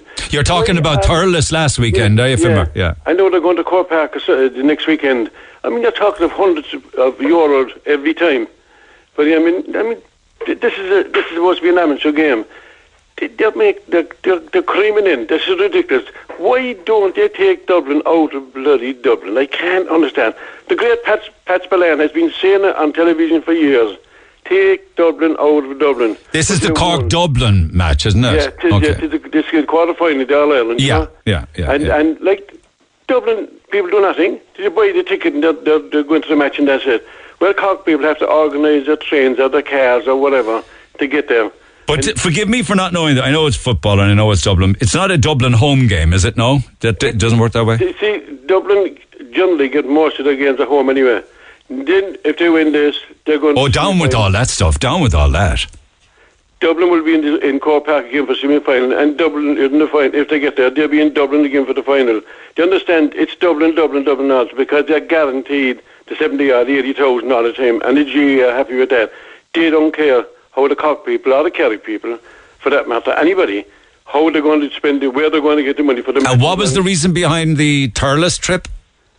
Uh, that was the the, the, the take it out. Of, it looked very good because why Dublin wasn't involved in in the, in the two matches last weekend in Thurles. But the minute there's a Dublin involved is Croke Park. But can't you see why though? If the capacity is at least at least thirty thousand more, isn't it? They'll they'll get a seventy-five to eighty thousand to win Dublin at home, and and that's shown it now again in in Camogie over the last few years. They get thirty-five to forty thousand if Dublin are at home. So you don't agree with big matches should be played in the biggest stadium then, no? Next weekend's match should be down in Páirc Uí Chaoimh. That is a white elephant. It, it was a magnificent stadium, but how often is it used? Hmm. Very, very rarely. I, I absolutely they, they deserve to be called the Grab Ball Association. And there's a Corkman and, and, and, and uh, the boss of it now, like, well, the former Corkman, he's in, in America now. But he uh, he should have more sense. Yes, look. So what's the cost doing it for involved? Clearly now there would be either petrol or diesel or a train ticket, and train tickets aren't cheap. Are you bet you're not? I mean, look at the price of petrol today. I mean, Dublin people don't even have to use their cars to go to that match. They can cross the road and they're into the pitch. Or they got a Luas or they got a Dart or whatever the case may be. But they wouldn't have to travel, they wouldn't need their car at all. Just as you said, the Dart and Luas. But Cork people have to travel.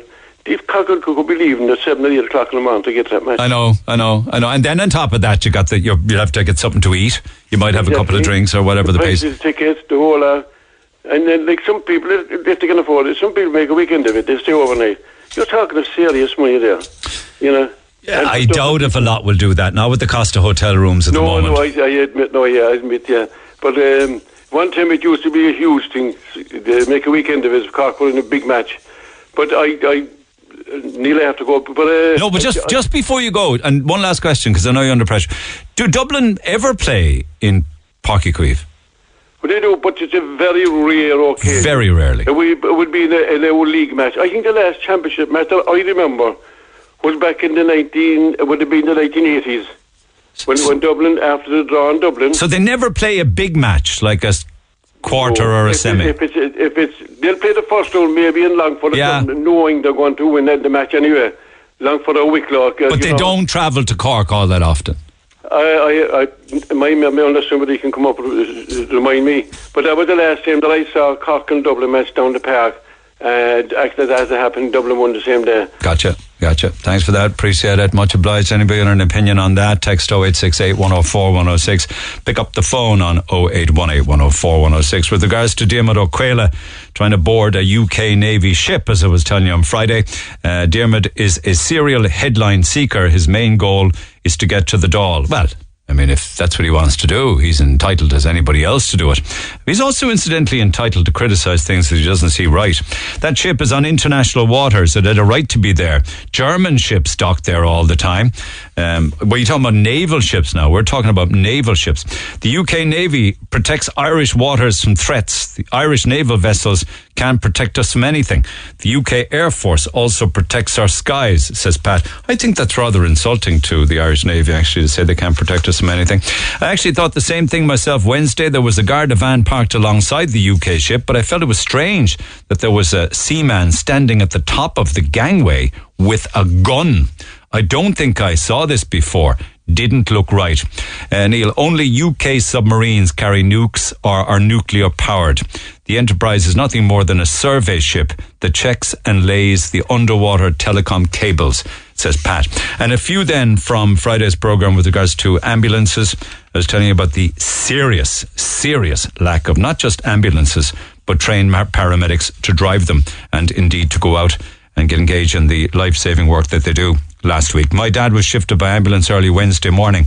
There was no delay in getting an ambulance. They happened to be travelling back to the base after delivering a baby and bringing it to the CUMH. And they attended my dad very quickly. In fact, two ambulances arrived because they were changing shifts. So fair play and credit where credit is due. They're super at their job. Yeah, but did you ever ask yourself the question as to why two ambulances arrived? Because it meant that another one could have gone somewhere else. It's caused all these issues with ambulances by staff shortages, full stop, and those phoning for ambulances for stupid reasons. That's the view of my son, a paramedic who works in the ambulance service in England. Anytime I phone him, he has a story of an unnecessary call out. The same applies to the fire service, where he works part time as a fireman, says Malcolm, listening in Ross, Rossmore. He says, Son, a paramedic, works in the ambulance service in England, and he says, many people call out ambulances for stupid, stupid reasons. Talk to Neil Prendeville now. 0818 104 106. Cork's Red FM. Okay, so we did put those questions to uh, the uh, southern region of the ambulance. Um, a lot of the questions to do with the serious lack of ambulances and then issues regards to crewing them because we were told that intermediate care operatives who wouldn't be trained anywhere like paramedics were being brought in and asked to cover for paramedics who couldn't go to work to make up the staff shortages, not to mention the uh, fact that one or two ambulances were covering from way down west all the way to Dungarvan. Uh, and they said significant pressure on emergency ambulance cover at this point in time. Um, this is largely due to the accumulation of annual leave due to earlier COVID demands. On top of that, sick leave and also vacancies that exist within the system. And to assist with these priorities, intermediate care colleagues trained to the appropriate level, which is an interesting phrase, have been requested to work with paramedics and advanced paramedics on emergency ambulances until further notice. And they said crews from Limerick and other locations such as Kerry or Waterford can be asked to transport patients, transport patients to Cork, or crews from Limerick, Kerry or Waterford can be asked to attend calls in Cork depending on demand. And that's the statement from the press office of the HSE. Text 0868 104 106. Back to the phone lines we go. Uh, Neve, good morning. Hi Neil, how are you? Um, this old chestnut, and it's an important one, uh, disability Yeah. parking, right? Go ahead. Yeah. No, I just um I brought my father in here. He's disabled, has a disabled badge. Brought him into town, um, and we parked on Academy Street. And, And all of Academy Street going up on the right, that's all disability parking, isn't it? I think there's maybe one or two at the start. I'm not sure if they're actually Oh, okay. disabled. I always thought they But were more. Basically, it is it is essentially all disabled. Yeah. Yeah. Um, and so we parked there, happy out. Um, didn't didn't really look at the sign because I mean you look at the floor and you see it's a disabled space. And went off and did what we had to do. Came back and we had a parking fine because apparently you can't park there between three and half past six.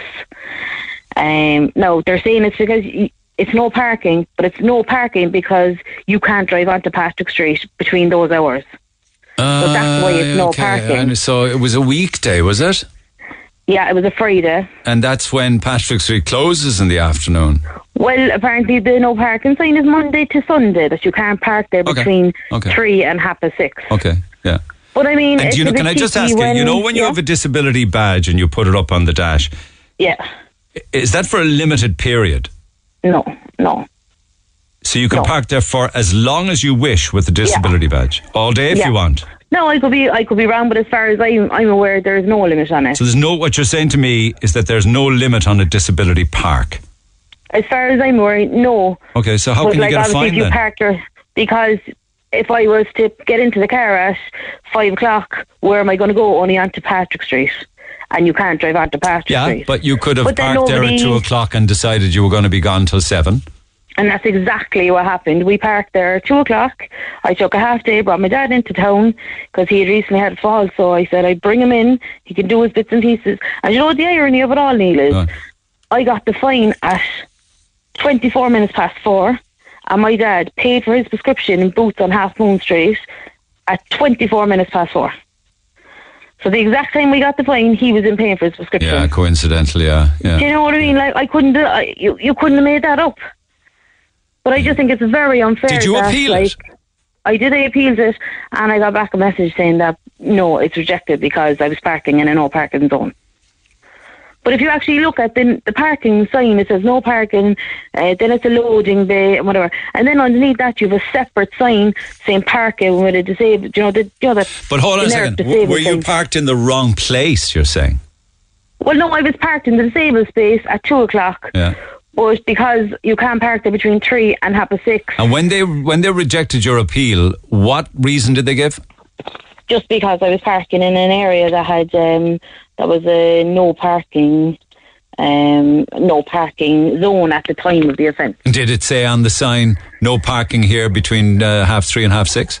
That's what it says, yeah. But then underneath it, you see your your disabled sign is separate to this. So it's got no parking sign, and underneath that, it's got a loading bay Monday to Friday, half seven to three. So that's got that's one giant It's confusing, sign. yeah, to say the least. But then your parking for disabled is underneath it separately. So it looks like, you know, this is disabled parking. But like, my point is, what if I was staying in the Maldron there and, uh, or somewhere, you know, there's a couple of Maldrons in town or, you know, wherever, and I parked it the night before. And we didn't come back to the car till half past four, just say half past four. Mm. Sure, how, you know what I mean? That's very unfair. Mm. Mm. Or, but the, my point is, we were parked there. We weren't driving onto Patrick Street. Yeah, it raises. I understand. And it, how much is a fine? 40 euros. I know it's a pain, isn't it? But the thing is, like, are they there every day so doing this? Is every disabled driver penalised if they park there doing this every day because they don't, you know what I mean? Even if they're parking there just and not going on to Patrick Street. I know, but I know that there would be people listening to this now saying, is it even fair that somebody, unfortunately with a disability and therefore having a disability pass, pass would park in the same space for hours on end? Is it fair That's on everybody that's- else? But that's that's just parking in general. You're never going to win with that debate. Yeah, like, yeah, yeah, yeah. you know what I mean? that's unfortunately that's that's never going to change. Had it been a while since he was in town? Yeah, like I said, he had a fall, so I said I'd bring him in. That way, then he didn't have to be worrying about buses or anything like that, and he'd have, you know, and like I said, we were parked on Academy Street, and he had to do his bits and pieces down by Half Moon Street Boots and whatever, and so he said we'd have something to eat then and things like that. So that, Yeah. you know, did, where did you eat? Where did you eat? Pardon? Where did you eat? We ate in Scoozies. Oh, fabulous food, isn't it? Great spot, Yeah, great bus. yeah. And did he enjoy the trip in? I mean, what did he make of Ah, the he city? did, of course, he did. But sure, that ruined it then. And and you know the thing is, like, you don't, you always see the cars driving onto Patrick Street. Why aren't they at the top of Academy Street, stopping people driving onto Patrick Street? Why aren't they at the top of Merchants Quay, telling people stop driving onto Patrick Street? Yeah, I know. And one but less reason to want to come back in again. Yeah. disabled people for parking and using town. Do you know what I mean? We spent money in town. Is not the whole point. That, That is the whole point. You yeah, know? Yeah, yeah. But, and wouldn't be encouraged to do it again, you're saying? That's it. And you know what? And I CC'd a lot of the my local councillors on this. And I think I CC'd was it over seven councillors. And you know, the only person who replied back was Ken O'Flynn. Yeah, what did he say? That he'd he'd put it to the attention of somebody. Uh, he's very good. He always responds to you and he'll try to do whatever he can. Well, let's see if he can get your money back. Come back to me if he does, Neve, all right? No problem. At least now disabled drivers now can be aware of that. So- Absolutely. Take care. Cheers. Um, You know, thanks very oh, much, I didn't. I didn't know it's uh, unlimited parking in a disability spot. Uh, your thoughts on that are welcome. Text 0868 104 106. Myself and Kevin actually. Did, we didn't talk about this on the air, did we? I've only got about 90 seconds. We didn't talk about the fact that when we went into Kelly's on Oliver Plunkett Street uh, for the corned beef and cabbage, Oh, that you had never had, had corned beef and cabbage in your entire life. Now I um, I came home and I made this point, and uh, The ex-councillor. it turns out I must have had it at some point when I was young. Why, did your was a young mammy fella. say you did? My mom was like, "You, oh, you've definitely had it. I definitely used to make it, but she used to tell you, you used to tell us you hated it. Ah, so I yeah, well, to make it kids would. I Kids could- would. I mean, yeah. I wouldn't have been a huge fan of it as a child in short pants. But cabbage, cabbage is just a no-no when you're under the age of six, isn't it? What It's did you make of the Kelly's corned beef I and cabbage? really, really enjoyed it. I have to say, I really enjoyed it. Is it silver side? Is that what they call side, it? that's the best of it. Silver and side, he, he yeah. cook it very slowly for a long, long time. Ah, Chef Neil is a, is a lovely fella Chef as well. Neil. Yeah, And he in got it in the. English market. He did, and, and it's just you know it's one of those things that like I, I I'm like you I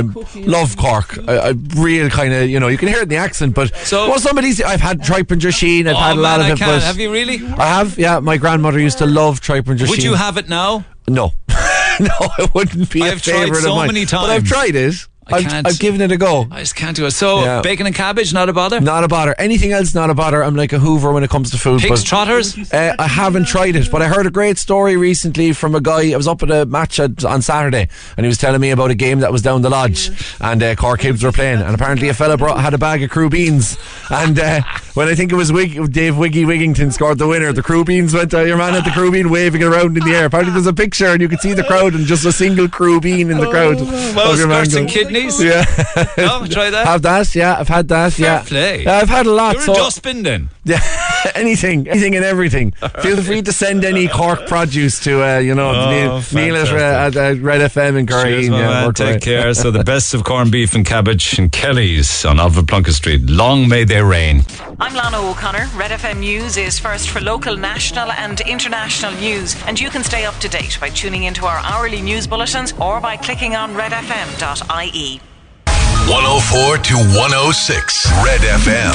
This is the Neil Prendeville Show. Uh, coming from a family who's been renting 14 years with five different house moves due to landlords selling their houses, all with good jobs, and still we can't buy a house. Every time we go to buy a house, it is given to the highest bidder. Which is a minimum of forty to fifty thousand euro, euro fifty thousand euro than the initial asking price, and they are houses that need a lot of work done to them in the interior, which is another 50k minimum, absolutely minimum. It's an absolute joke at this stage. People's mental health is suffering big time. And I'm at work, working to pay my rent, so I can't come on air fast. Well, thank you all the same for your text. I do appreciate them. Text 0868 104 106. Uh, pick up the phone on 0818 104 106. That's exactly what Peter Murphy did. Okay, well, we're, we're really investigating Cork uh, horse troughs, Peter, aren't we? We are, yeah. You were talking about the trough above in Farranferris. Yeah, there. I'm confused. Is there one in Farranferris and is there one in the Mon? There was one in the Mon. There was one in the Mon as well. Oh, there was one up in the, the, the um, where the, the new school was built there now. There was a big field there. They used to have the cattle in there as well. And there was a trough in there for the cattle. So are they cattle troughs then as opposed to was horse? There was one in Farranferris as you go in the gate. It's on, one it was on your right hand side. Yeah. It was um, Danny Deneen was the farmer there. You uh, they were milking cows. You see, they were the, for the for the borders. They used to all their own milk For the borders in Farna. and farmer. Yeah, They had And their own used to bring cow, the right? Yeah. Down the side, and you cross the road there. You're familiar with the place there because all your all Yeah. your yeah. family lived around. Yeah, I know. I know, I know, I know your, your grandfather. Paddy English? And Paddy, your, your, your uncle. That's my, he was Paddy as well. Well done. As well, yeah. He was about, uh, he, I know Paddy as well. Yeah, in Madden's buildings. Yeah. What did you? You didn't work with them though in the post office or on the buses or anything like that. No. In the buses, all right. I know Paddy. Sure, I know your mother, the whole lot, and your grandfather. So Danny Deneen was the farmer up there. And he didn't ran the farm up there. And He had one daughter. She's, she's down, he's caught somewhere, I think. Right. Yeah. He had one daughter there. Yeah. So would you be? You be in your eighties now, would you, Peter? I've been coming up to 80 here. Fair play. So you've seen it all. Oh, yeah. Well, uh, the, he was bringing out the cattle there and he was crossed the, crossed the lodge into the back of the, the house. So the red brick house as you, as you, As you go in the drive. as you go in the drive, yeah, that's Yeah. where Danny lived. So everything around it would have changed over the years, but the cattle Oh, yeah. trough remained. That's why it's a mystery now. People can't work out. Still there. That was for the cattle. And what about the Mon horse trough for, The cattle? man was, that was for the cattle as well. They had cattle up there as well. for milking? Is it for the brothers? Is it? For the brothers, yeah. They, they, they had their own farm up there as well. That's right. Up the back they did. and they had a they? garden up there in the back as well. They was to all their own veg. So it's amazing what a bit of investigation can reveal. Oh, yeah. And there was a bit, uh, they were doing their own veg in the farm first as well, on the left hand side as you go. And were you, where were you born and reared then yourself? Down in Water Lane, Gordon O'Brien Street. And are you, there all our life. and are you still there? Still- I'm still here. And what, the big changes. It's a it's a much it's a much quieter spot now, isn't it, than it used to be years Uh, ago? I wouldn't say quiet, but it's changed. it's, it's changed, all right. Yeah, not for the better. It's almost kind of forgotten about by our politicians and our councillors, isn't it? It's all gone here, where with all the drugs and Yeah, I know. that they're everywhere. I know. And what did you what did you work at all your life then? I know I am asking you a million I questions. worked as a wood machinist. Where? I worked in Isley, he's in North Street. What did they make? Furniture. So you're a cabinet maker. Uh, a machinist, I cut the timber for the for the cabinet makers. Where were that? Where, where were they based? In North Street. They're gone now, them streets are gone now. That's the, the, the, um, in the shopping centre, Marks and Spencer's and all that. you know. And did you go in there as an apprentice then, as a young fella? Is it? Oh, yeah. Yeah. In the, the, the 50s. And did you stick with that your entire life? Well, there was in PJ Hakeley's then as well, like. Go away. Okay. Okay. Yeah. Great story. Okay, so they were cattle troughs then for the cattle. That was for the cattle, the one in the, and the one in the man. But there was cattle troughed in, in, in, in Sheehan's Fielding as well. for the cattle, because they used to, they would hold the cattle there for the boats to see. Ah, The Hargans, the Hargans and the Sheehan's. yeah, yeah. They would hold the cattle there and they're, they're a trough there as well. This house is built there now. Yeah, but the troughs remain in situ because it's part of our history, isn't it? We need to protect them. Oh, yeah. Well, the one in, the, in Father First is still there. I, I used to go up on a regular basis. Yeah, the, I know. I the know. dogs and that, you know. So you from from Blackpool, you'd remember Manley the saddle maker, and you Oh, remember sorry, Neville's really shop across the the road and stuff. Across the road, me. Oh, Mister and Mrs. my shop. We're not shop as well. Oh, gone And, and your Max. Lovely chatting with you, Peter. Thanks for coming on, man. Appreciate Okay. it. Take care. All right. All the best. Okay. Bye bye. Get it off your chest. Call Neil Prendeville now on 0818 104 106 Red FM. Can't come on air, but I said that uh, I would contact you because you've been talking about misdiagnoses of children in Cork. Uh, sad to see that 10 years later, nothing has changed with misdiagnosing children in Cork. 10 years ago this month, my then 18 year old child developed, and I'm going to I'm going to have a stab at pronouncing this. Nystagmus in her eye, obviously some condition. Our GP referred us to the CUH, where for months on end I was told it's a nerve, it'll calm down. I kept pushing, and eventually they told me, okay, to shut you up, we'll refer her for an MRI. But as it's not urgent, it will be months. Something told me, says Louise, something told me that it wasn't right. Uh, So we paid for the MRI ourselves. And that evening, they found a brain tumor behind our child's eye. We were taken to Temple Street, and the equivalent eye consultant told us that any doctor could see by looking into my child's eye that the nerves were small and pale. They were shocked that it was missed for months on end. Our daughter is visually impaired, had to do 12 months of chemotherapy, has had multiple brain surgeries, but is doing so well now with continuing checkups in Crumlin Hospital.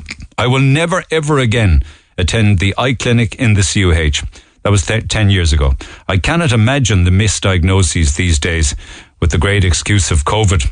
Please, people, always trust your gut. Medics are not always correct, says Louise by email. And one quick one here. I lived in the UK for many years. With regards to the health system, etc., I would say the following. The waiting lists over in the UK aren't as bad as here. Finding and seeing a GP isn't as bad as here. We lived in Kanturk for almost three years now. I'm still cannot, I still cannot get on the list of a GP locally. When I see a GP, I have to go to the city. My mother's GP took us on in Cork City. In the UK, yes, you pay for prescriptions, but it's only nine euro per script. You can buy a prepayment cert, which costs 30 pounds for three months, and you can have as much meds as you need. A yearly cost is 10 euro a month. Uh, we didn't pay for a GP, for hospital visits, hospital stays. We had subsidized dental and optician services in the UK. Yes, we paid national insurance as a separate form of tax. However, it's taken at source. And I can tell you, it's not that bad. Comparatively, here is much more expensive. And general taxation is way too high as well, says Monica. So there it is, chapter and verse, the differences, time after time after time again.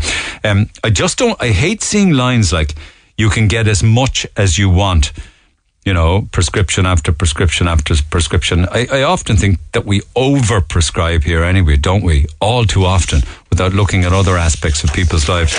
Don't want to sound preachy or anything, but diet is so important and what we eat. A lot of inflammation, inflammation and sickness, of course, comes uh, from diet. That's just my own thought. Text 0868 104 106. Pick up the phone on 0818 104 106. And we're back to the phone lines. Busy morning to start the week. Tom, good morning. Morning, Neil. How are you? Who's not living in the real world? I'd say it's probably us because we put up with the same carry on time after time after ah, well, time. Sure, listen, listen. I've been through that. Uh, I've been through that trooper coffee. Our, our, our Irish people are quite easily, which are like kind of. Um, there's no point in from that ground again. They're just equally as stupid now as yet they'll ever be. But we Um, don't really have much choice, do we? Considering the people who put don't have themselves much forward. choice. Yeah. Well, we do. Like, I mean, we have the same choice. We have the same choice as was given to the people who fought the water charges. They can't be reversed. They'll have to go through. They didn't go. They didn't go through. They were reversed. Yeah. Yeah. You know, and, and uh, like, it's it's But then you'd need 50,000 people to be marching down Patrick Street. You know? Well, you would never get you would never get that now, but I, like I remember being above in Dublin at Ma- I remember being above in Dublin at Marcus. Well, there was certainly a hundred thousand and more on the streets. Now, of course, RTÉ would have you believe that there was uh, fifteen or twenty thousand people turned out. Like, but You think they intentionally underplay numbers? All right, yeah, yeah. Oh no, well they, they they do that. Like I mean, they're all they are like as a government press office. Like kind of they they trot out the figures that they're told to trot out. Anyway, you um, have Micheál and Leo not living in the real world. No, no. Well, well, Leo, like as well as as well as being, I don't like he he couldn't care less. Like he couldn't care less. I said to you before that if these people could get prosecuted for being poor, like it's a sin as far as they're concerned. But he's vicious anyway. He's vicious anyway, and he's manipulating. I mean, the episode over him and Pearse Doherty quite easily in the door was scandalous. Hmm. Because what Pearse Doherty done when he was 18 or 19 years of age was called into question. But he he attacked him over that. Now, there's a slight difference between an 18 and Uh, Pearse Doherty started it, didn't he? Pearse Doherty Brought up the what he DPP. He brought up that the man that was leading this country leaked documents and he's under investigation for that fact. Yeah. That's what he said. Yeah. Now, the, the leader of this country, the leader of this country was not an 18 or a 19 year old young fella. Right? He's a mature man that's put in control of I understand that. No, that is a relevant. That is Yeah. a very valid point. Yeah, yeah, yeah. It is a very valid point. Now, also, he just said quite reasonably there, which I think is ludicrous, that the present health crisis is not this government's fault. Sorry, the, the, the present housing crisis is not this government's fault. Whose fault is it? Did he say? He didn't say like it's not this government's fault.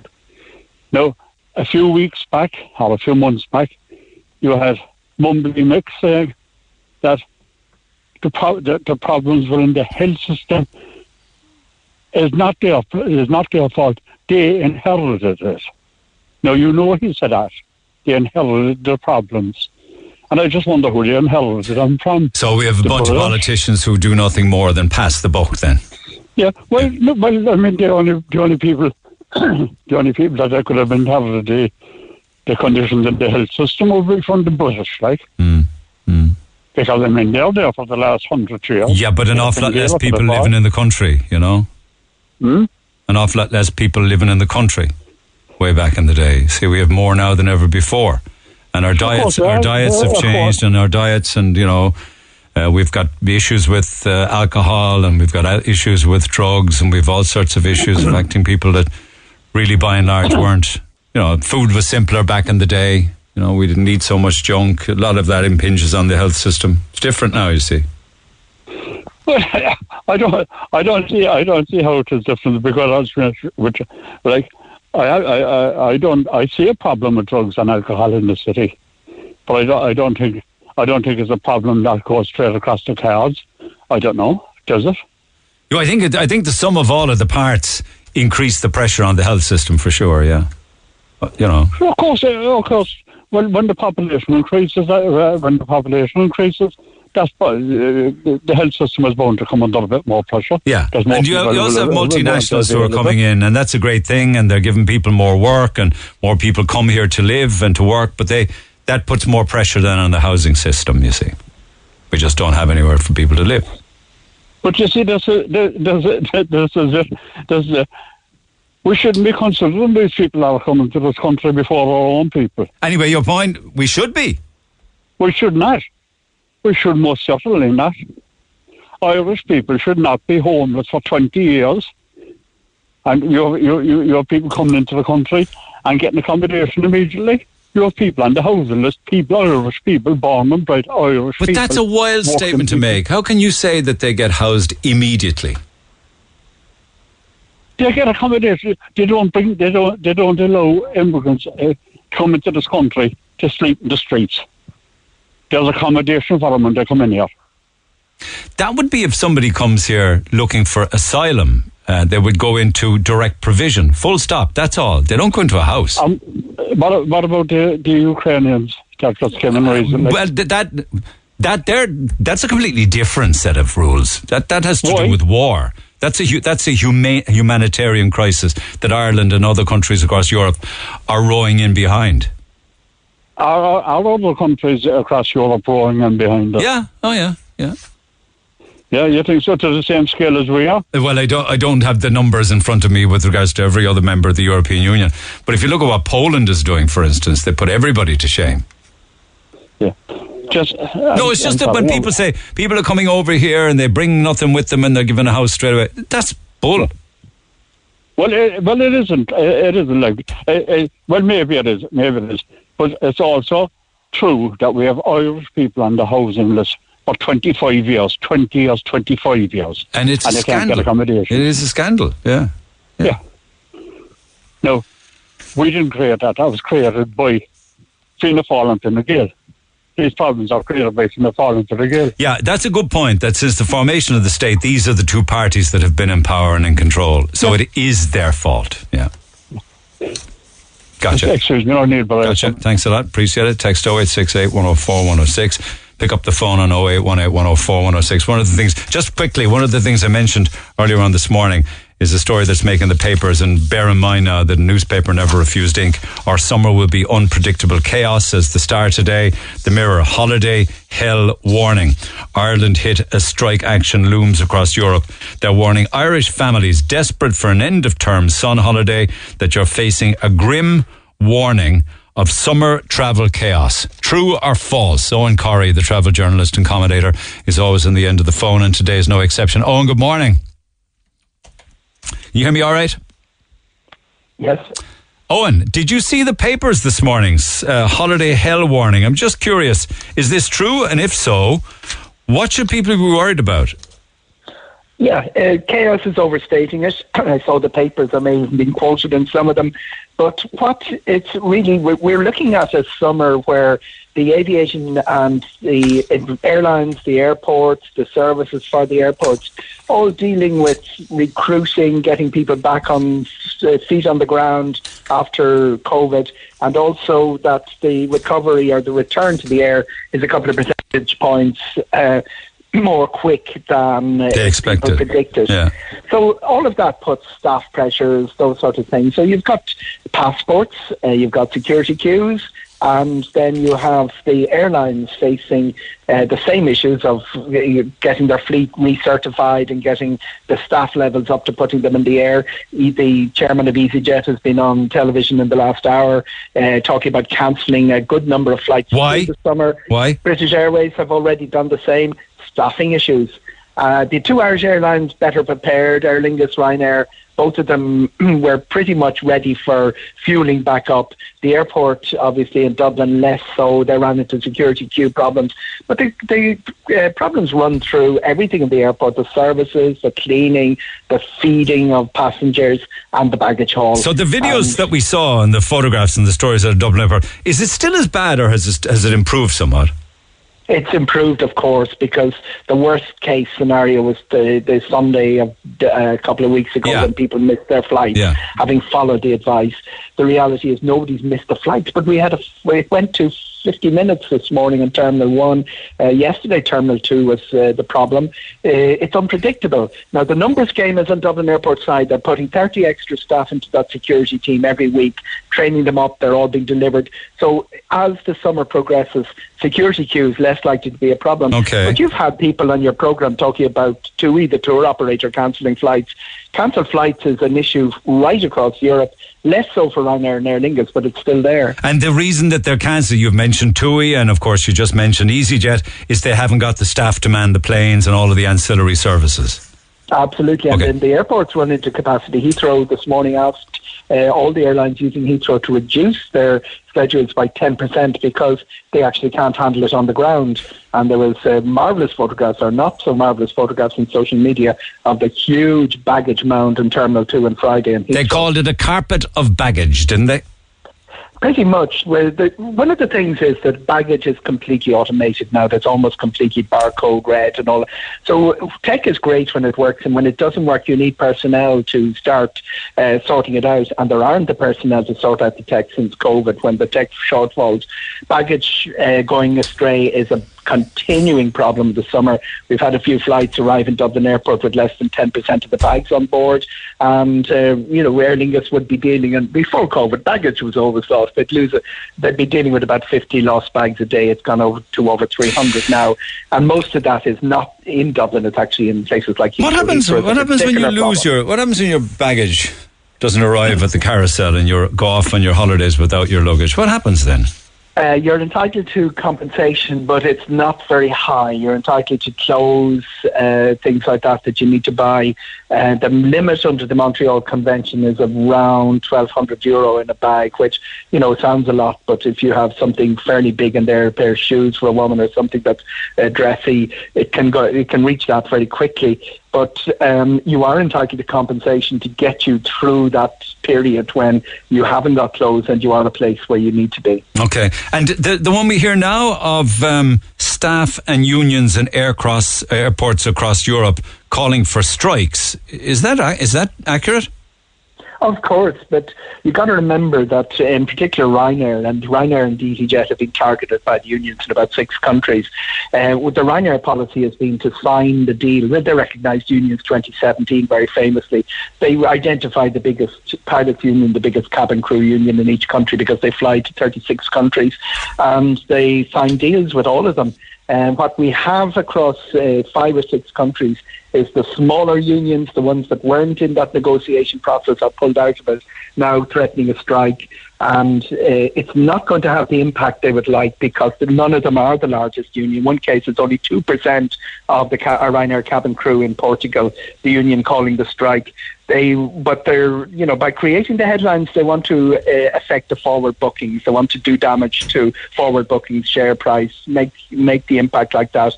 But from a passenger point of view, it's not the biggest union because they're the ones that Ryanair signed the deal with, and in some case that provoked the second or the third union to accuse the main union of being betraying their members. But will, will, it, will it impact and deliver unpredictable chaos for people going on their sun holidays in July or August? Uh, chaos is a major overstatement. Uh, the biggest we've seen is 20 out of 2,400 flights across the network being impacted by one of the strikes, and we've had about eight of them so far. Nothing more than a weather event would normally do. And Ryanair are in a great position to move planes and crew around, particularly when most of their cabin crew or unions have signed up to their deals. Uh, to soak up any of the passengers whose flights are cancelled. Not saying it won't happen, it's just that the impact will be minimal. No, it's just you see headlines Summer of Travel Chaos, Holiday Hell Warning. You know, and you wonder, oh my God, we're out of the fire and fatten into the fire, you know? well, you know, there, you know, even the passport issue. I mean, uh, that, that the big breakdown there was from the Garda certi- certification for newborn babies. That's been uh, engaged, a big engagement on that. But at one stage, that was causing forty percent of new applicants to be delayed or returned. So, you know, chaos. Well, I say it's an overstatement. If you're the person whose uh, passport hasn't arrived in time and then whose flight is cancelled, and yeah. then you're caught in the yeah. two-hour uh, the two-hour security queue, it is chaos. Is Dublin Airport still saying don't be arriving early? Are people still going too early? Very much. They're saying don't be arriving early. I think they scared people into not coming early by talking the triage system and a holding pen uh, for air, for people who arrive too early.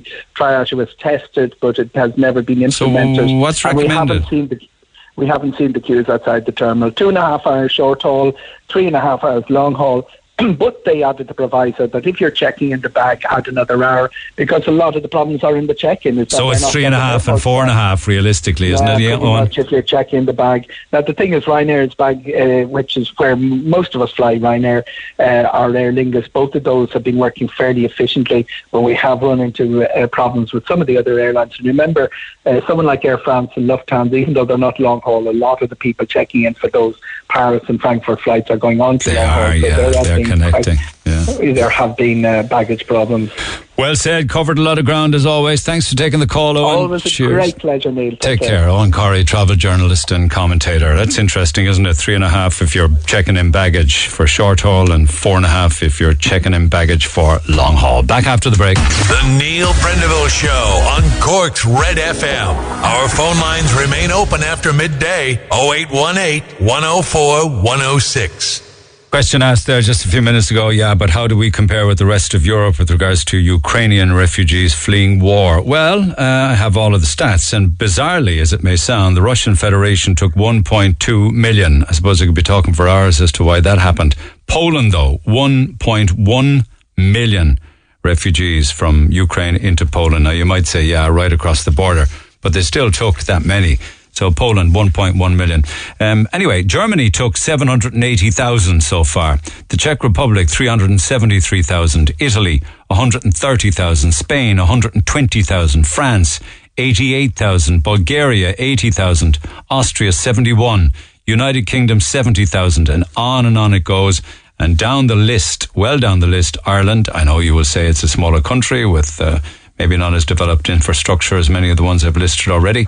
Ireland, 36, 35,675. So there's a big difference between our 35,500 and say, for instance, Belgium's 48,000, uh, or indeed, uh, the United Kingdom's 70,000. And way up at the top, of course, Poland, 1.1, Germany, 800,000. Okay, so that's a little bit of statistical information to answer a question on the air a few minutes ago. Meanwhile, back to the phone lines. Mick, good morning. How you doing? Uh, you would you had a bit of an experience trying to get back from Washington, was it? Washington, Thursday. On Thursday there, I flew out. I flew out uh, five o'clock. Uh, well, I flew out at seven o'clock. I was two hours late because of the storms. And when I arrived in Schiphol Airport, they told me there'd be a representative letting us know about the connecting flights. From Amsterdam to Cork, was it? From, from Amsterdam to Cork on an Aer Lingus flight. Yeah. So I, I, I got off the plane and there was nobody there to be seen for Aer Lingus. So I went to the desk where I was meant to go for the flight, knowing it, knowing that it was late. There was nobody there. The flight was up there, leaving at 25 past nine. And the, anyway, I went looking for a, uh, an Aer Lingus. So had you missed that flight because of the storm? I missed the flight because of the storm. yeah. Okay, yeah, yeah, yeah. So that I, I plane only was gone. Found, I only found I only found out an hour later when I looked at the board that the flight was cancelled anyway. So nobody's told me. So I, I get an email. I get an email at two minutes past one. So I get an email at two minutes past one telling me, unfortunately, the, the flight's cancelled. And this is what you can do. You can ask for a refund. You can go and rebook a flight. You can do this. Anyway, I went looking for an Aer Lingus representative. The only people I could see was a KLM. They had an Aer Lingus plane sitting on a tarmac and was told in no uncertain terms, nothing to do with them, they're no Aer Lingus. So I went to the transfer uh, transfer lounge. There was about 400 people there. Oh my God! What were they all doing there? They, they, obviously, everything. The flight, all the all the flights. I know all the flights in, in Washington were delayed because they couldn't get pilots across to to uh, Dulles Airport because of the storms. So I don't I, I, I don't know why the the Aer Lingus flight. They say the, the Aer Lingus flight was uh, cancelled because of baggage handlers. They couldn't get them. Anyway, I went I went everywhere. My wife was on the phone in Cork to Aer Can't Lingus. get staff for anything, can't they? You know, security, no, no. baggage handlers, cabin crews. But no, nobody would take responsibility. So I, my wife's my wife's trying to phone Aer Lingus in uh, office in Cork. I'm trying to phone the Aer Lingus office in Amsterdam. No answer. I was going a bit. We couldn't we couldn't book a flight. They wouldn't they, they wouldn't let us book a flight. I got to the point. I thought I've got to go out. I've got to go out the airport, go up and book a flight to the desk at, at the desk. And I'm thinking if I don't get on the flight, there was a thing, I think it was a KLM flight at ten to four and an Aer Lingus flight at half past nine. So anyway, I went I went to the I, I took a chance. I went up to the VIP lounge and asked, "Is there anybody can help me?" And fortunately for me, the young the young manager she was very helpful. She I told her my uh, my plight and she sorted everything out. She phoned up. She phoned up uh, Aer Lingus. She sorted a, a flight. She, she phoned up the baggage handlers, uh, the baggage uh, department, and sorted out my, my, my baggage because I, I didn't know where anything was. Uh, she was trying to get me on the 10 to 4 flight, the KLM flight, which I was praying and hoping I was getting on. And she said, I'm sorry, we can't get you on that, but what you need to do is go away in there to yourself and sit down and have a drink to yourself and something to eat. And, and I thought, well, that's that's something. I got on a half past nine flight. So And was that all in, in a VIP lounge that you, you know, It was a VIP. privileged to go into or what? Yes, it was a VIP lounge. Uh, manageress that sorted everything out. She didn't need to. It's not her. It's not her. Uh, it's no on her spec Yeah. to sort out flights for anybody. But it's- but this time, uh, I think it was about half two. She could see how frantic I was, and uh, You were lucky you met the right person at the right time. Oh, oh, I- was blessed. because I was I was really hoping I was getting on that ten to four flight until she says, "Get yourself away in that lounge." She says, "That's good with me. Just have to drink what you want to drink and eat what you want to eat." And then I thought, well, maybe if I get the half nine flight, it'd be a bit better. but, but anyway, they got me in the half nine flight, which left I think forty minutes late, and I got in. I got in the I got in uh, Cork at half past eleven, I think. You had a long day.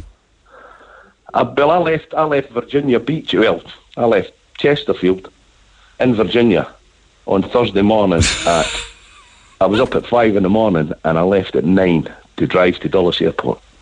that was a Thursday morning. I went right through. When did you get into Cork Airport?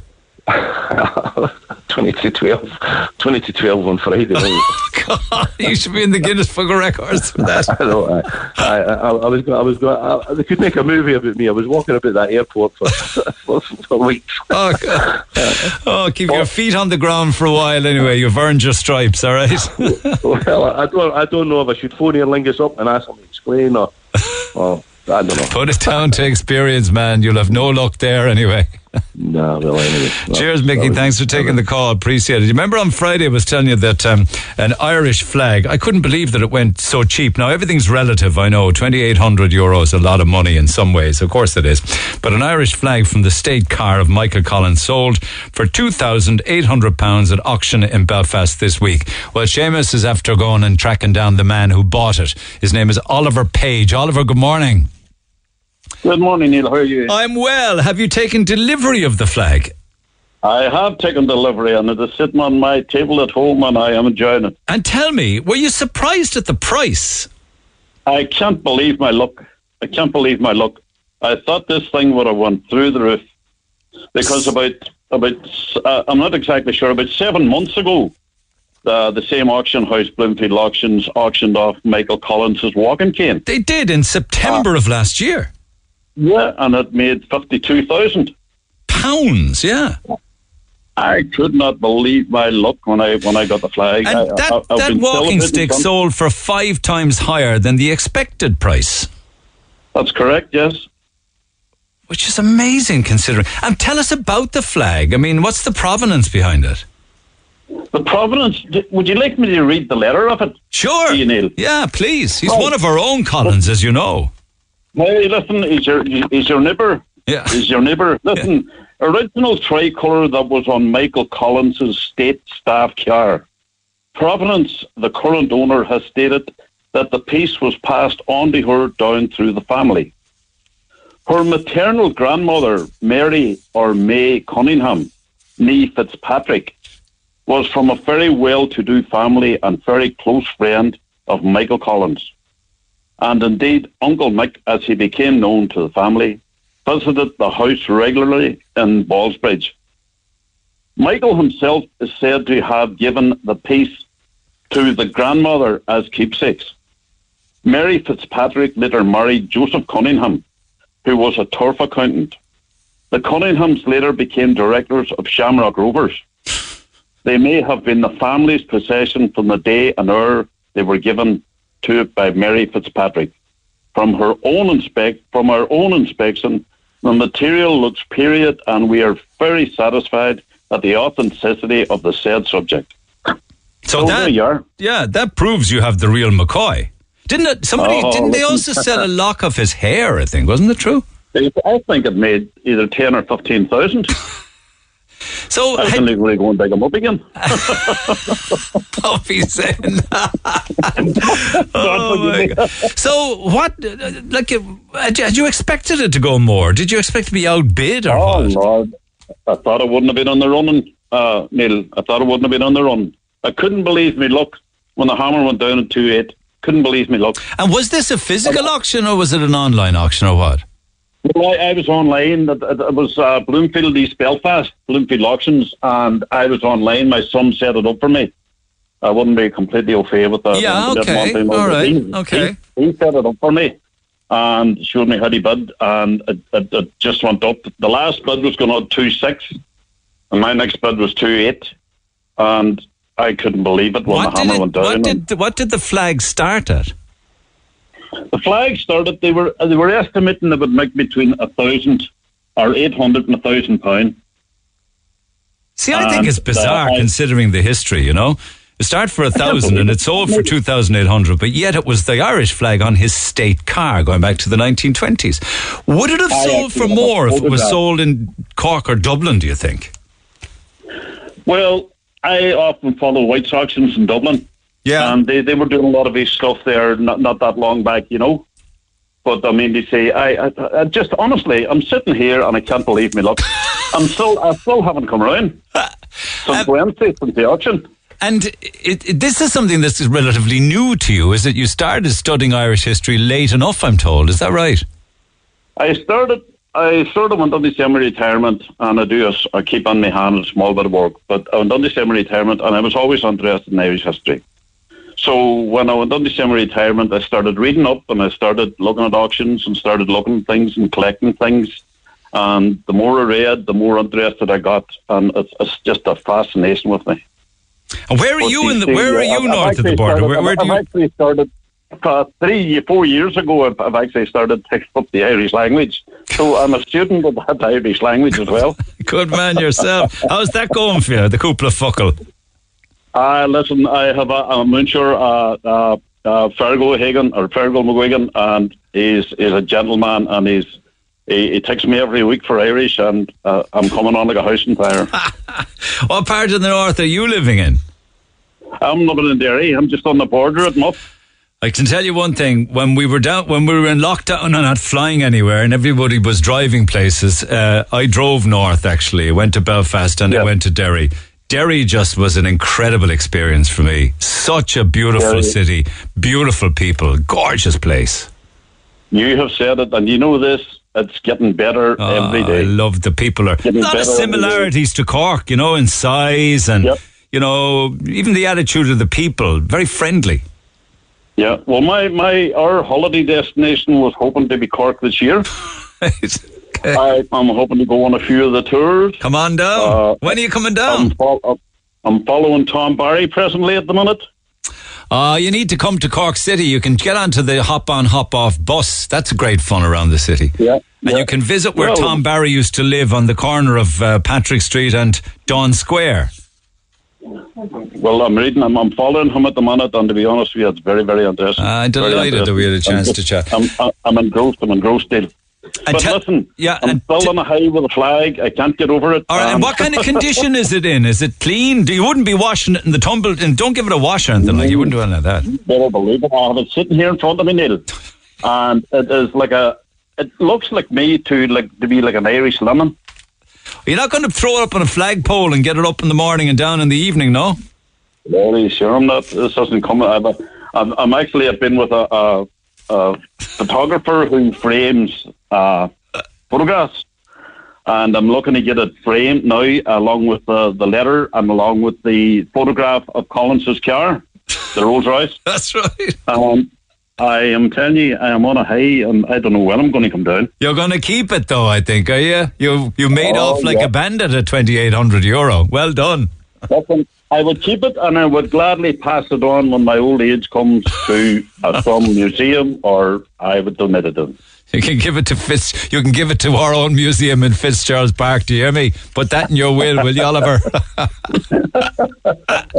Good luck. Well done. Thanks for taking the call. Listen, Neil, I appreciate speaking to you. Thanks very much. Cheers, Oliver Page. Well done. Talk to Neil Prendeville now. 0818 104 106. Cork's Red FM. There are countries that did take lower than us, actually, with regards to Ukrainian uh, refugees. For instance, you look at the likes of Denmark, 30,000, when you compare it to Ireland's 35. But again, the Germans took 800,000. Or places like Norway, 18,000. Or the Greeks, 15,000. So we're not down at the bottom of it, not far off it, but we're certainly not at the bottom. We're kind of uh, two thirds done, I suppose. Get off the, fence, Prendeville. Our own people are being dislodged to house Ukrainians. The Polish can well house them. They have the massive country that they have and population, unlike us. Fall out of your ivory tower, for God's sake. You know, I have to be very. Uh, listen, you're entitled to your your text and your opinion, but I have to be very careful that uh, I try and keep keep a control on things, so we're not whipping up hatred, or we're not ha- whipping up division, or we're not whipping up racism against people who come here to flee war and terror. Of course, I never, ever, ever said for a moment that Irish people are being forgotten about. Of course, they are when it comes to housing or opportunities to find a home or be able to buy a home or rent a home. Uh, but I don't think that wagging a stick at Ukrainian refugees is the answer to it. That's all I'm saying. I mean, I saw something at the weekend uh, where they're talking about modular homes. The headline said an upcoming project to house Ukrainian refugees could be the first of many in Ireland. Modular homes can be assembled on site in as little as four hours, while the process also produces considerably less waste than conventional buildings. And this was a story that I read online. And I was thinking, my God Almighty, why did it take a war in Ukraine to decide that modular homes can be built within four hours and families could be living in them by the end of the day? I mean, they're not ideal, but the photographs that I've seen of some of the modular homes, they're not all that far off what looks like a real home to me. But there you have it nonetheless. Uh, lines are open on that one. Uh, pick up the phone, text 0868 104 106. Last word this morning, actually, is a headline from CorkBeo today. Donal. Good morning, Neil. How are you doing? I'm good. So they just put it into my hand. I mean, I can't defend it. Uh, it says Spanish resort towns, restaurants ban Cork shirts, swim trunks, and tank tops. Why has that annoyed you? Because it's a very cheap headline, Neil, to uh, get readership. I, I look, I have no grudge with CorkBeo. I actually complimented them several times on a video footage that they did there during the, the floods in Cork and that kind of stuff. So th- that headline hit me straight in the face, and I knew straight away it, it, it was untrue. It's it's true in the sense that they have banned football tops and swimwear, but internationally they have not mentioned Cork. I've seen it somewhere else that was Dublin jer- jerseys. I've seen somewhere else that was British jerseys. A couple of news uh, agencies reported it correctly and just stated that they were banning football tops and swimwear. So different course, news Cork- feeds are adapting it to their own market, uh, saying in Cork Exactly, that it's and that- Cork shirts, in Dublin it's Dublin shirts, and you know. And that's disgraceful behaviour, Neil, uh, on behalf of those agencies because why put a headline like that up? What? What? There's no. Tr- th- th- there's truth in it in one sense. Technically, they are right though that if you were Yeah. wearing a Cork shirt, you will be not right banned. to- it- it's not right, O'Neill, to quote an article and put your own flavour on how that article was written. Because it's not exclusively Cork tops that are banned. Absolutely not, Neil. It's internationally. It, nobody mentioned any area. Even uh, in some cases, it says British football tops. Brit- some of the British press have reported it in the way it should have been reported that they've banned them in general. Okay, and what Neil, is the backstory to this? It's Mallorca, where they're fed up a holidaymaker. Palma de Mallorca, yeah. Apparently, uh, a group of restaurants have kind of clubbed together and came up with the agreement that they would not accept people in with football tops. Now, I find that extraordinary because football tops never made anybody behave drunk uh, in a drunken or, No, uh, or fact, uh, way. there's many a time when I'm Drink those. overseas, I see people with uh, sports tops on them, and they're with their partners and their children and the grown adults, families. and they are not troublemakers. They are not. I mean, that's all. I believe myself. This is my opinion. That's a kind of a, I suppose, a, a security for for families and for Irish people in general. That when they go abroad like that, they like to connect with people from their own country. I, I'm not in that vein, to be honest with you, but there are a lot of people that uh, enjoy the company of uh, fellow countrymen Ah, when, they're yeah. when they're on holidays. Some And it's a do, some don't. of- Uh, some go to Irish Yeah, pubs, some don't. Mind you, it's not just football shirts, though. Swimsuits, I suppose Yes. togs, walking into a pub with togs on. yes. Tank tops, uh, gold chains, glow hats, and anything that's sold from street vendors, all on the list. Be- They're having a problem, apparently, with drunken tourism. Is that it? Yeah, but then look what CorkBeo have done now. They've kind of almost made it look like that the Cork jersey and the Cork people have been banned from restaurants for drunkenness and, and, and loutish behaviour. I think they need to correct that, Neil, and they need to, they should take it down immediately and, and speak the truth. And, and don't be putting up stuff that it doesn't refer to Cork or any other county or village or country. It refers to internationally, I'm sure. It's an it's an inaccurate headline. and- and Neil, but, I- I think but that's a form of that's a form of clickbait, isn't it? Where you'll click on that story thinking that oh my god, Cork shirts, Yeah. what's going on? And Yeah, you go in and that's you find it's don't true. Yeah. That's wrong. That's wrong. Wrong in, in every man's language. That's a wrong thing to do. And I think the Spanish restaurants will have more to worry about, Neil, because I think the Spanish restaurants are suffering already with the way tourism has gone, with flights being cancelled and COVID and all sorts of stuff going on in the world. And uh, if they are deciding to do that, that's their right if they want to do that. And I'm sure some of the clientele will be very much in, in favour of it. But that article has been very, very, very poorly used by CorkBeo, and I, I honestly think they need to apologise to the co- people of Have Cork. you have you got onto them about it? I, I mean, I don't have uh, time right now, but I mean, have you? Well, my wife and myself discussed it, and my wife sent an email to uh, the, uh, I think he's the deputy editor. Yeah. I think he's credited with writing the article. Um, I haven't. We haven't had a response yet. Okay, sure. I can give them. We can give them a quick bell and see if they feel if they feel that the uh, headline misrepresented the story and was a slur on Cork. Of course it is. Well, Neil, let's- Neil, let me ask you a question. Uh, ask the people of Cork, have we been misrepresented with that headline? Here's And I what the think- headline says: Spanish resort towns, restaurants ban Cork shirts, swim trunks, and tam- tank tops. Oh, that is a very, very uh, cheap headline, to be honest. Neil. All right, my man. Let's see Um, what they have to say on the matter. Okay, we'll pick it up in the I morning. hope they All will right. respond, Neil, because I'd love to have a conversation with the guy that wrote it, and, and I'll just ask him what was he thinking about when he did it. Let me see if I can Neil, thank you- facilitate thank you for giving me the chance to. Cheers, to Donal. Let's uh, here for our lines will stay open. You can text 0868 104 106. Email if you have a story to share, Neil at redfm.ie. And pick up the phone, as always, on 0818 104 106. Have a good day. Um, I'll get back on the fence now. Have a good day. I'll see you tomorrow. This is another Red FM podcast. And remember, if you enjoyed this episode, for more podcasts, check out redextra.ie. It's full of great Red FM content.